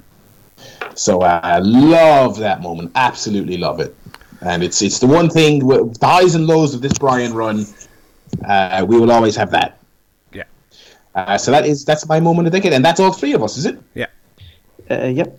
Alrighty, so there you have it. We have moment of the decade in the books. Next, we will jump in to show of the decade. Uh, um, I I'll kick this one off here. Uh, honorable mentions. Uh, Joe, the WrestleMania you went to was uh, uh, 31. That was a tremendous show. The big Seth Rollins moment at the end. Um, a really fun undercard of stuff. The, a show so good it inspired me to go to next year's absolutely atrocious WrestleMania. Um, so that was nice. Uh, as mentioned, double or nothing. You know, uh, really good bell to bell. One tremendous match and a lot of cool moments. Uh, that was great. Um, again, I mentioned the Dragon comeback moment, but I would say uh, PWG Steen Wolf, just PWG at their peak, top to bottom, absolutely tremendous card. Uh, just uh, you know, obviously pre indie decimation, the card is just loaded with great names and a and a generic Steen ladder match in the main event. Um, SummerSlam 13. Uh, which had Brock, Punk, and Bryan Cena Yeah. and I seem to remember a, a very solid undercard underneath that as well. Um, uh, but I will I'll just wrap this up, and I think I will go with a very obvious pick, but uh, I think it's it's the best one nonetheless. Uh, Money in the Bank 2011. Um, that might be WWE's zenith, uh, you know, in terms of just uh, phenomenal main event, but also just an, a, a really excellent undercard. Two great ladder matches, uh, a great secondary world title match, w- one of the hottest crowds they've ever had, uh, and and a picture perfect ending. I mean, that is that is just great. That's WWE at their best. Um, uh, yeah, and that that of course is the CM Punk John Cena show, of course, uh, if, if you don't recall. So um, yeah, Money in the Bank 2011 for me. Uh, what about you, Paul? Ooh, lots of good shows, let me tell you. Um, OTT, pick any of a bunch of them. Um, I think my personal favourite is Homecoming 1, which had uh, Yes. Speedball and Keith Lee. Speedball Keith Lee, uh, Zack Sabre Jr. against uh, the Kiwi Bus, uh, whatever his name is. Travis Banks. Travis Banks, the ca- first cage match when it was new and exciting and not boring. The second time they did it, um, Kings of the North, uh, the Rapture. Um, you can pick any of a bunch. I won't go through all the OTT ones. Uh, same for NXT Takeover. Pick any of a bunch of them. I think the best one Oh, for me yeah. was the New Orleans with the six man ladder match, and um, I think it was Yeah. Andrade and Alistair Black in the main. Fantastic show. Uh, the tw- the 2019 G1. Pick any of those shows. There was a lot of bangers on there. Um, WrestleMania 31 was mentioned. Money in the Bank 2011 was mentioned. Extreme Rules 2012 was also a fantastic little show Mm. with uh, Brock Lesnar, John Cena, and it had, of course, uh, Sheamus, Daniel Bryan in that two out of three falls match. Mm, let me eat that up. That match was very good.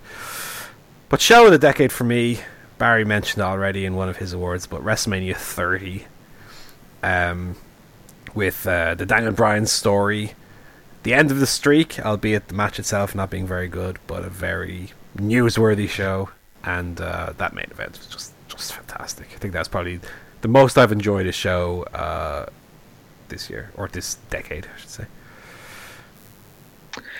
Nice. Um, I've got a few, just a few honourable mentions. I think all of which have been mentioned. But NXT Takeover New Orleans with with the six man ladder match was brilliant. Most of the takeovers are brilliant. It was kind of difficult going through them to kind of just pick out one. Yeah, It's just been cons- consistently great shows. Um, AEW Double or Nothing, um, which of course was their, their first show in uh, in other than kind of the all all in, um, which had that great Cody and Dustin Rhodes match, but also it was just a really fun and kind of promising show overall. Um, WrestleMania 30, as has been mentioned, with the Daniel Bryan moment, but also with a great kind of undercard as well. That had like the Shield beating Kane and the New Age Outlaws, and uh, Cesaro winning the Battle Royal, the streak ending, and everything. That was great. Um, the show that I attended, WrestleMania 31, which was um, not only great because I was there, it was my first WrestleMania, but was a really good show as well. Like great ladder match. Uh, Orton Rollins was great. The Triple H Sting match I enjoyed, apart from the fact that Triple H won, which was fucking ridiculous. um, Cena Rusev, and then the main event, which was great, and as I mentioned before, the amazing cash in uh, with Seth Rollins winning the title, which was brilliant. Um, only thing that spoiled that was what Michelle um, went to get us some fried chicken and chips, came back. Um, she said, "Do you want the big piece of chicken?" I said no. She, of course, then ate the big piece of chicken. Obviously, I did want it, but you know what I mean. Um, so that Sorry, kind of this is my it. moment of the decade now. yeah. Um, so that happened. Um, married her anyway, so it turned out all right in the end. Yeah. Um, so yeah, WrestleMania 31 was great, but I'm going to give show of the decade, and this is actually the first time this evening that um, two people have gone for the same choice. Um, I'm going for Money in the Bank 2011 as well. Um, just really good show. Just anticipate that main event so so much more than probably any match um, throughout the decade. Um, and, it, and it delivered exactly what, what we wanted as well. And it's one of those examples where giving giving the fans exactly what they want, exactly what you expect, is the right thing to do, and completely welcome. Uh, so yeah, Money in the Bank 2011. very good. I don't uh, begrudge that as a pick. That's a very good pick. Yeah, excellent stuff. Uh, so yeah, we steam onwards here. Now this is one I have my pick.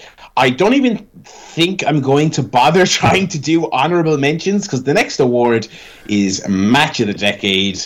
We could sit here all day listing matches because as shite as wrestling has been, uh, there has been a whole lot of tremendous uh, uh, matches. I, I'll, I'll give some very, very, very, very, very, very quick um, uh, honorable mentions. Uh, the first Devlin versus Walter singles match, uh, the one where Devlin lost the title. Yeah. Incredible match, incredible moment, incredible atmosphere.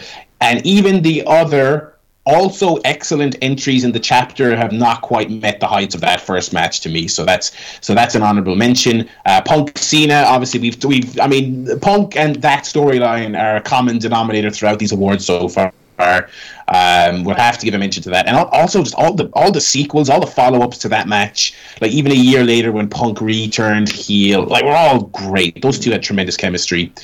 Um, yeah, and the um, not a five star classic, but uh, the Shields first match against Kane, Bryan, and Ryback.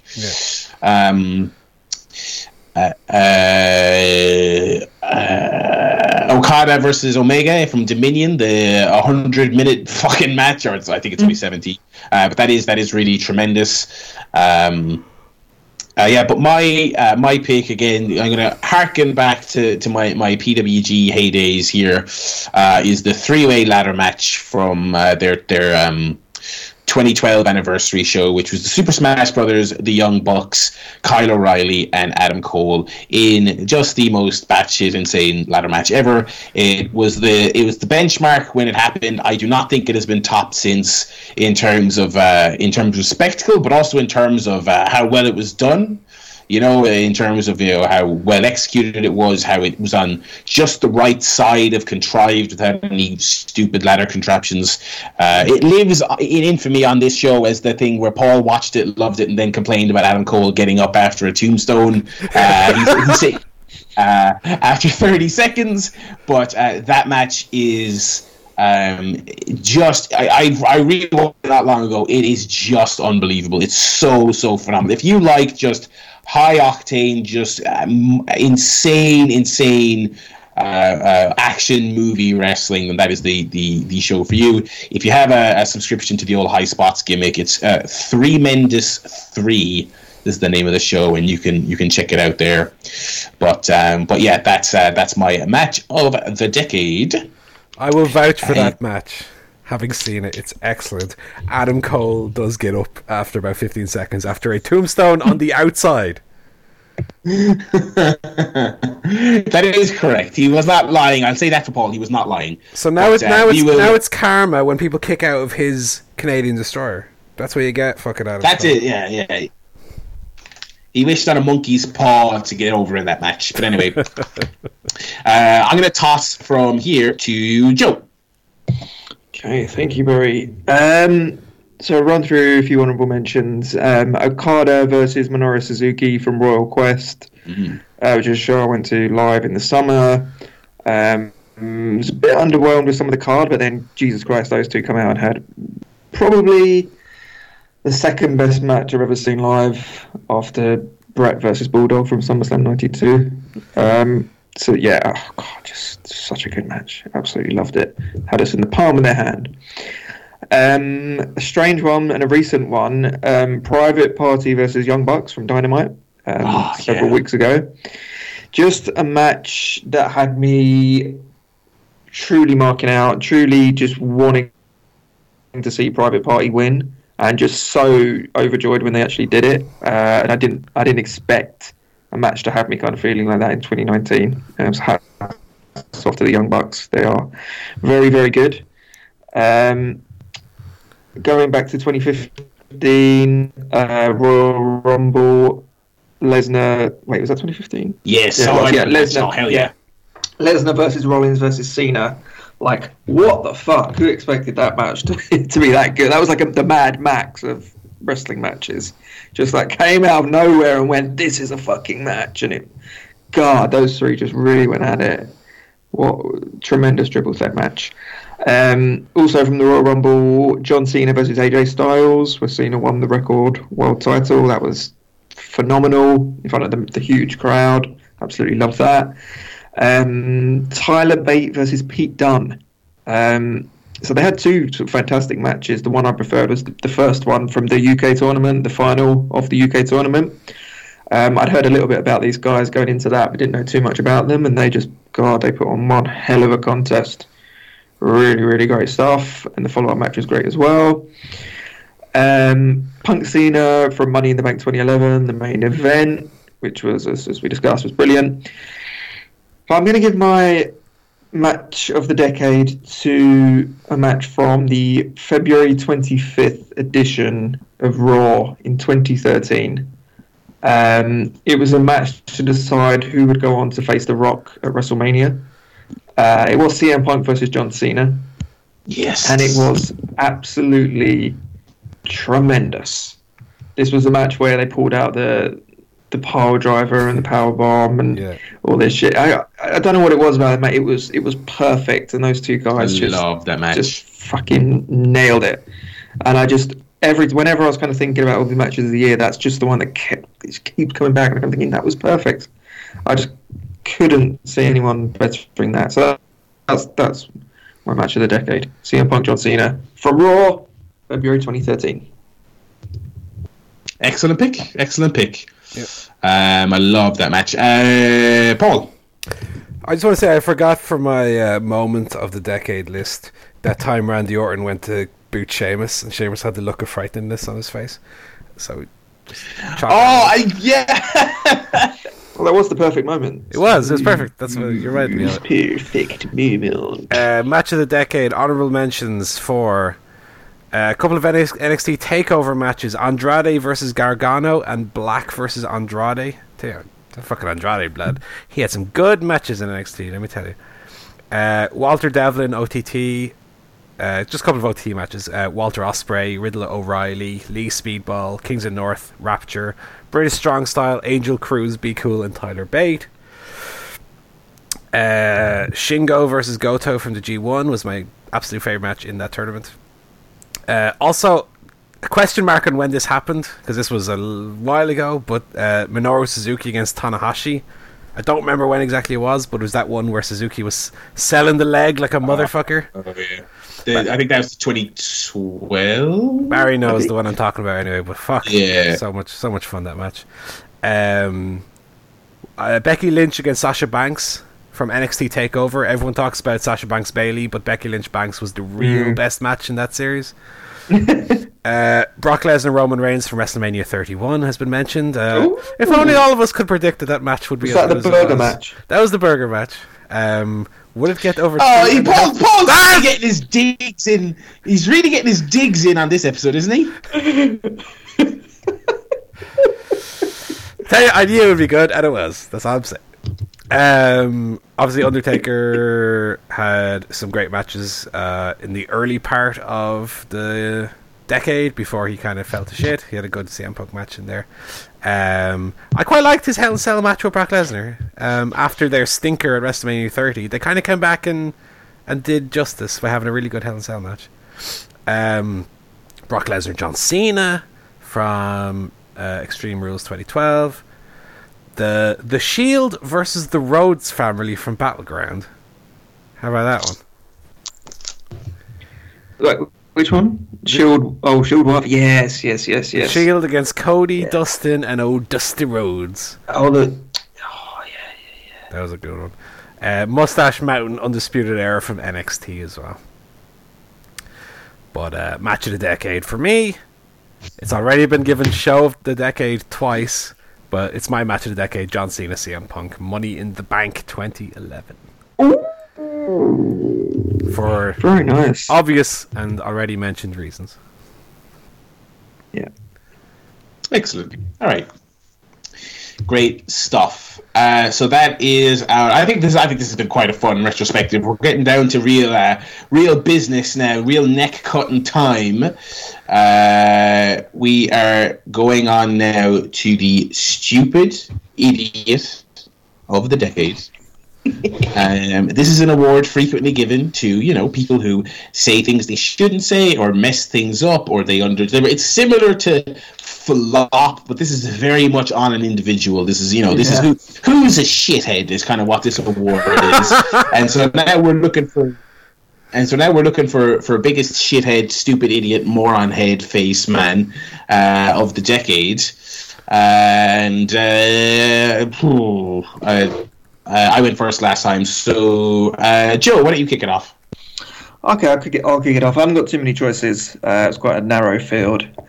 Um, I'm going to say firstly Dixie Carter. Um, for spending a shitload of money, uh, hiring a load of old farts, and running TNA completely out of business, um, and then turning out to be Dec from Ant and Dec's cousin. Um, yeah, and just uh, all the shit she used to come out with, uh, all the lies and the bullshit. She was oh, ridiculous. Um, also, Enzo and Cass as joint stupid idiots of the decade. Mm. Um, don't really need to elaborate too much on that, but I think the sad thing is they were so over NXT. They were like the the new new age outlaws. They had that old shtick. They were just so good, and then it all kind of fell apart. As soon as they got split up, they kind of revealed their true idiocy.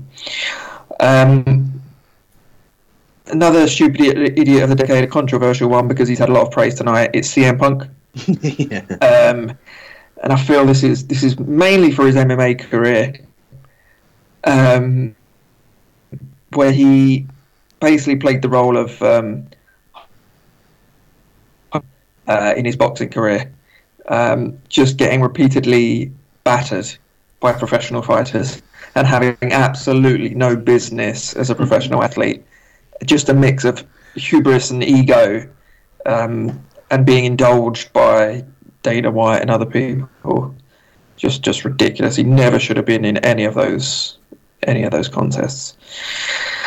However, all of those people pale in comparison to my nominee for Stupid Idiot of the Decade. Someone we've already spoken about.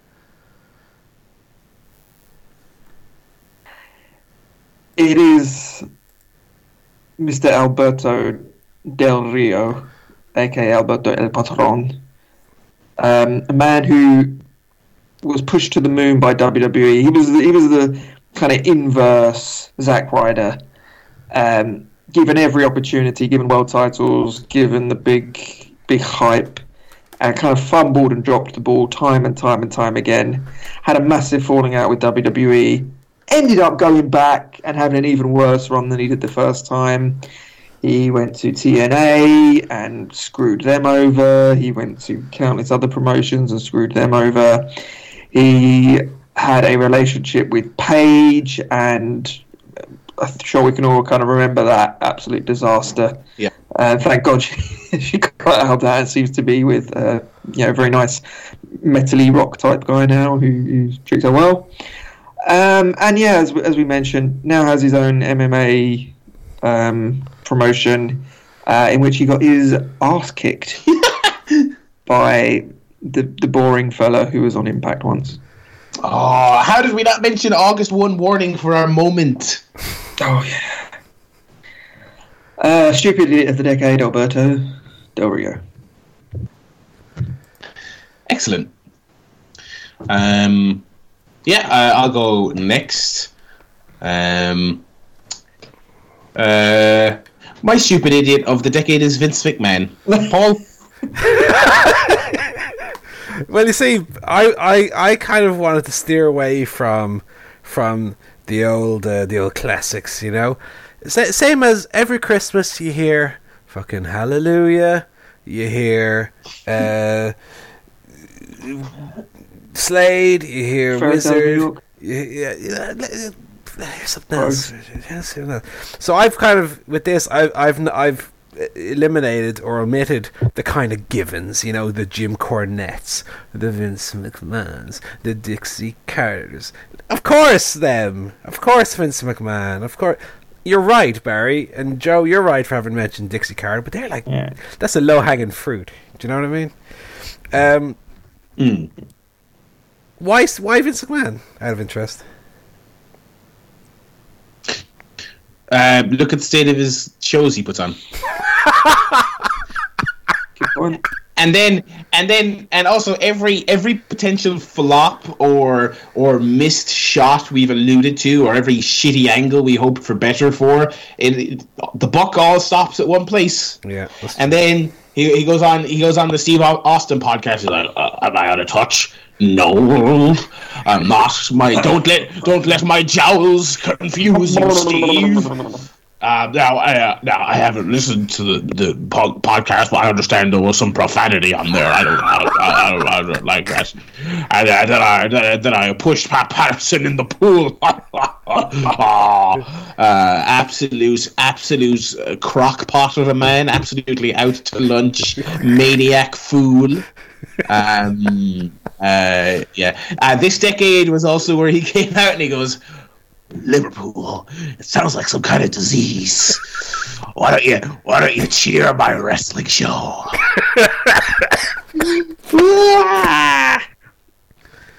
Good choice. Oh, sorry. And, He'll and, and he's trying to bring the XFL back. That'll only go well, surely. And he's bringing the XF mother effing L back. The the flop of ever he's bringing back. Never mind the decade. the century. He's bringing back the flop of last decades. Um, so I've gone CM Punk, of course. I've gone WWE in general with with their overthinking of everything. You know, the big red cage, the big red cage with big red lights, the shaky cam brawls, the stupid angles, especially with like uh, Bray Wyatt with the house on fire and all that bullshit. Uh, Jeff Hardy, I've I've nominated as well as an honorable mention. Jeff Hardy, who just wakes up to fuck up. That is is in he, he that is his essence. That he is a fuck up. He started the year with uh, with our mate CM Punk, a motherfucking superstar, and he ends the year with the DUI. Good going, Jeff. You always figure out a way, even when it seems impossible. You always figure out a way to fuck it up because that's who you are. But uh, stupid idiot of the decade is Alberto Del Rio. He had it all. He had the looks. He spoke good English. He was he was the the archetype of that Mexican babyface superstar that Vince McMahon has always wanted under his Christmas tree. He had it. He has it all.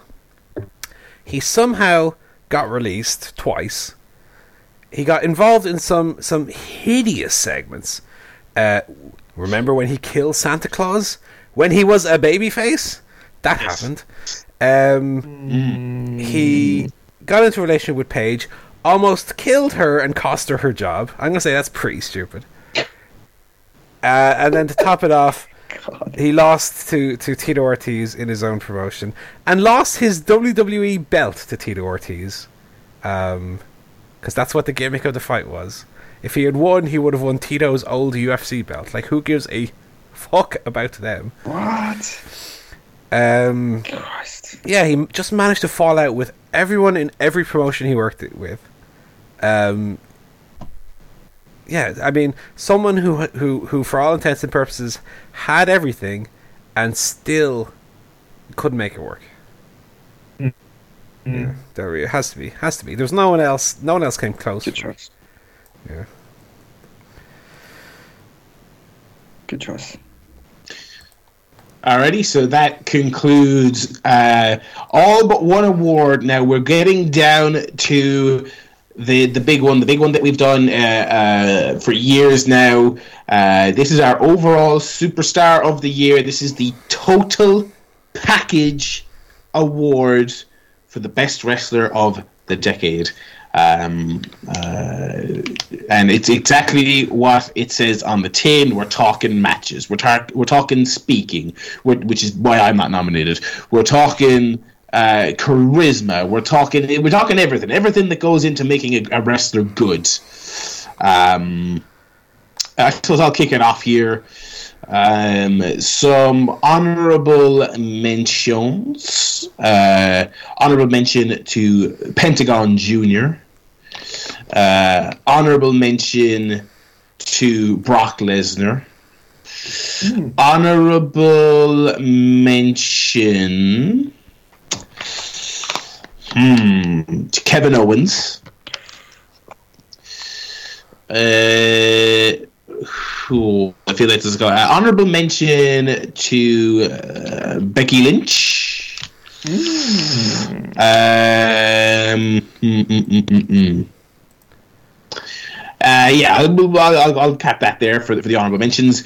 Uh, my overall total package, for better or worse, I think this individual always had the keys to be a great pro wrestler and, and achieved great things this decade.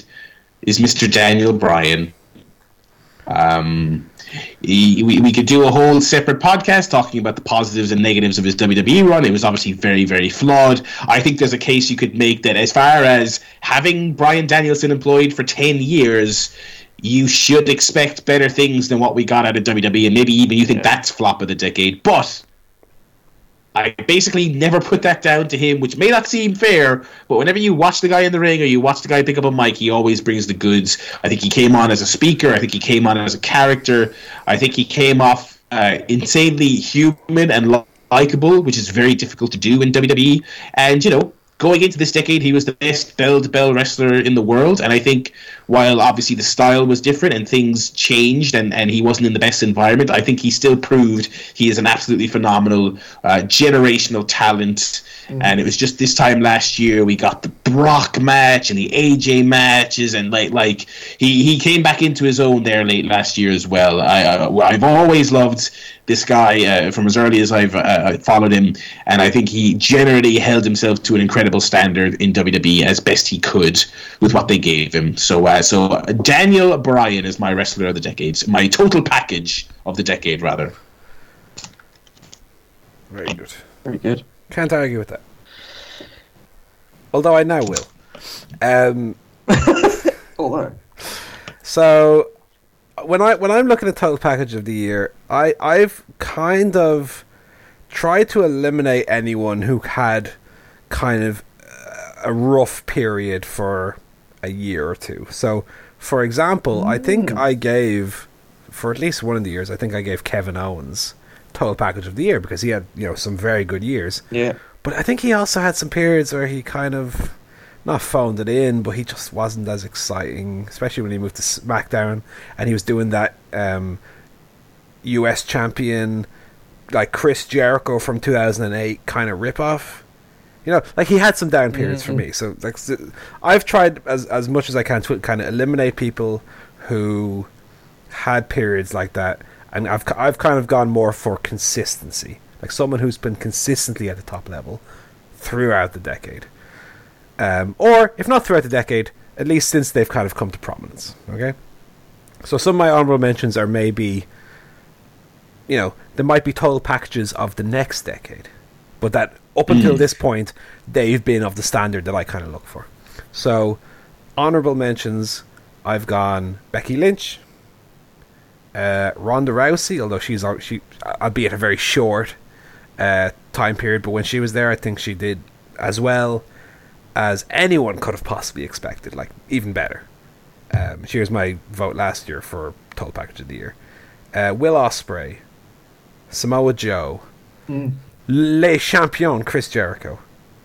No one has Yes. no one has uh, recreated themselves as as well as he has. He, I th- he he is very much the the Madonna or the David Bowie of wrestling, in my opinion.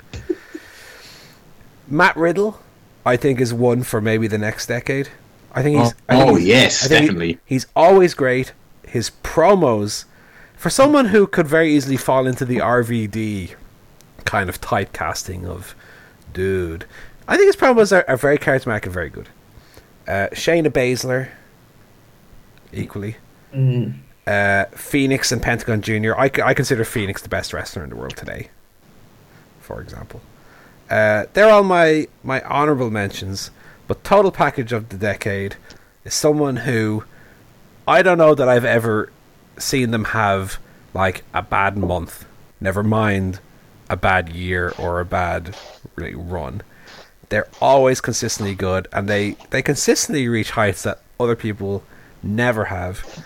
And it's although it falls out of this decade, it's a man who's in my all-time favorite match, and that's little little Alan Jones Styles. Um, he's That's my, a great pick. He's my total package of the decade. He's always great.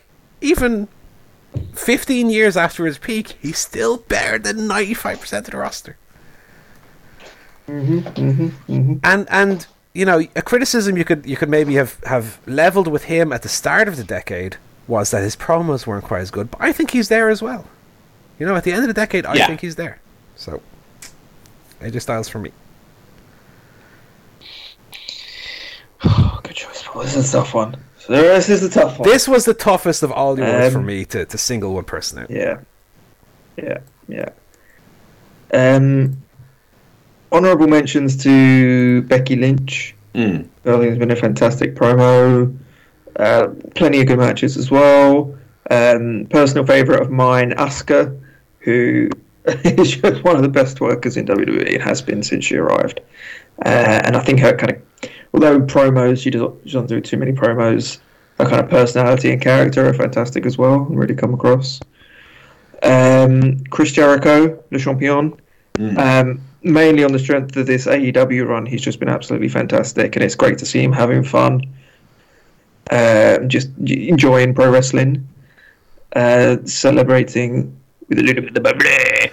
But even Uh, even his just- even his the list of Jericho phase. We didn't even mention moments of the Yeah. decade. The Festival of Friendship. Yeah, You know. Yes, yeah. yeah. Jericho, fantastic. Um, got to give an honorable mention to CM Punk as well. Um, although he was only around for the first three years of the decade, uh, I mean they were some three years. Yeah. um, for nearly 500 days as WWE champion, Money in the Bank, the Pipebomb promo, Summer of Punk. It was great. Um, AJ Styles, absolutely. Um, his debut at the Royal Rumble. Um, so many great matches uh, since coming to WWE, and of course the whole New Japan run as well was was fantastic. Um, in second is someone who, at this, when we started this podcast, I probably really hated. Oh. Uh, someone who I thought was massively overrated, who I didn't really want to see, who I th- thought could needed to do a huge amount of work to, to improve his sort of in-ring ability and his promos, but who, going through my matches of the decade today, he was in four out of the top five. It is uh, the franchise, Mr. John Cena. Um, I know this hasn't been his decade. Really, it was you know the previous decade was was where he came to prominence. But you look back at the matches he had with Punk, with AJ, with the the, Lesnar matches. Uh, you know that first Lesnar match where which was absolutely insane. The other Lesnar match where he got destroyed.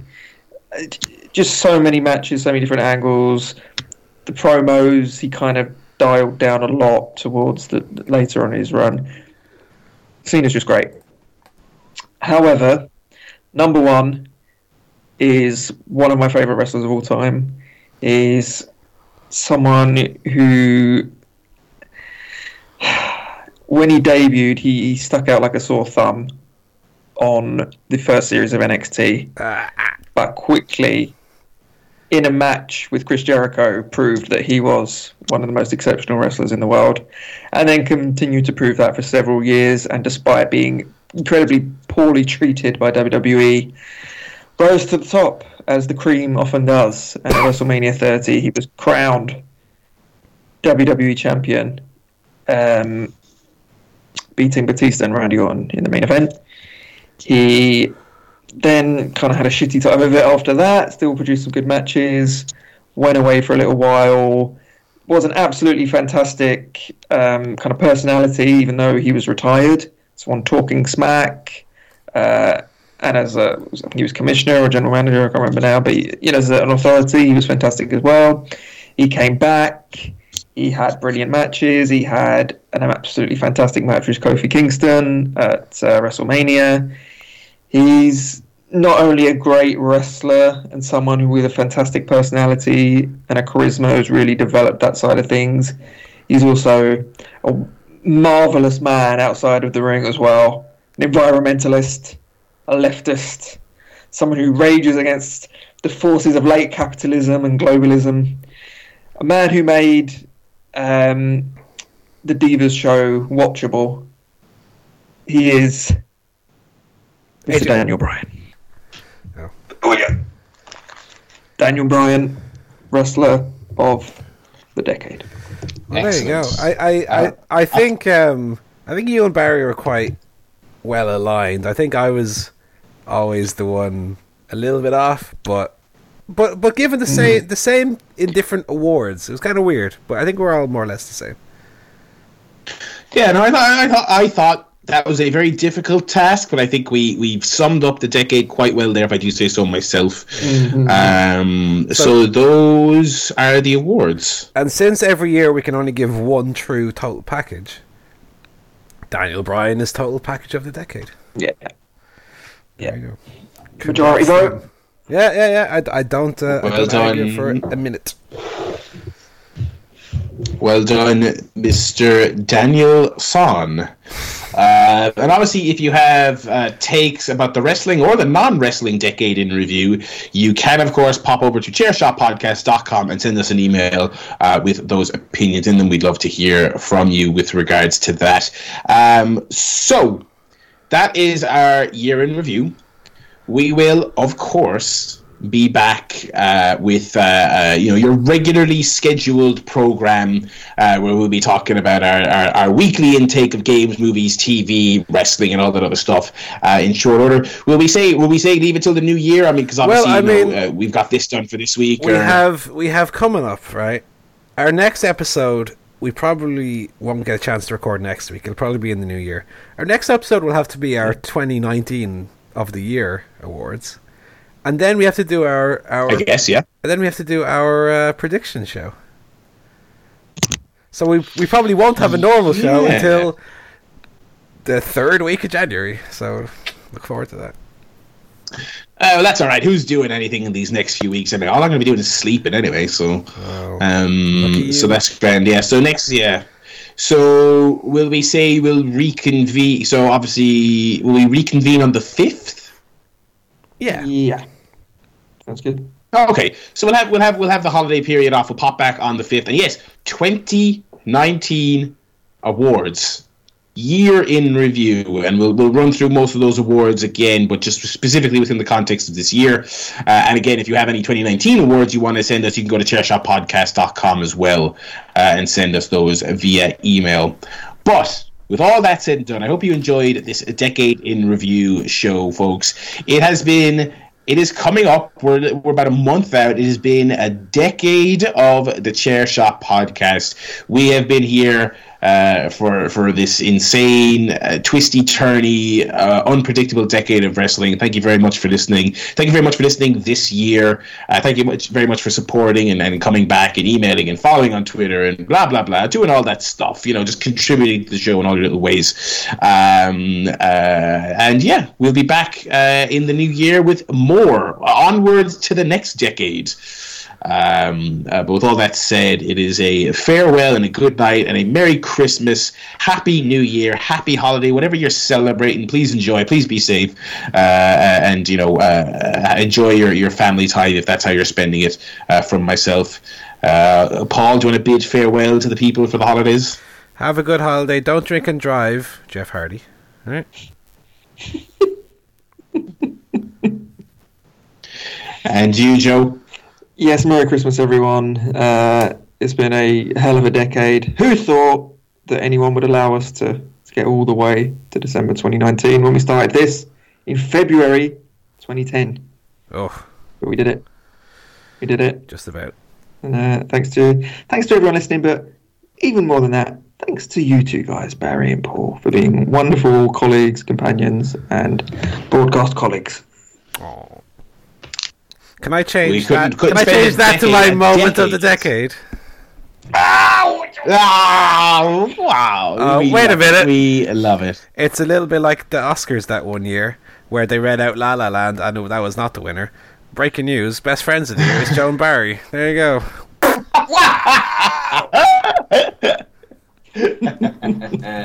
All right, everyone. We'll be back in the new year. Have a happy holiday season, and we'll talk to you again very, very soon. Bye bye.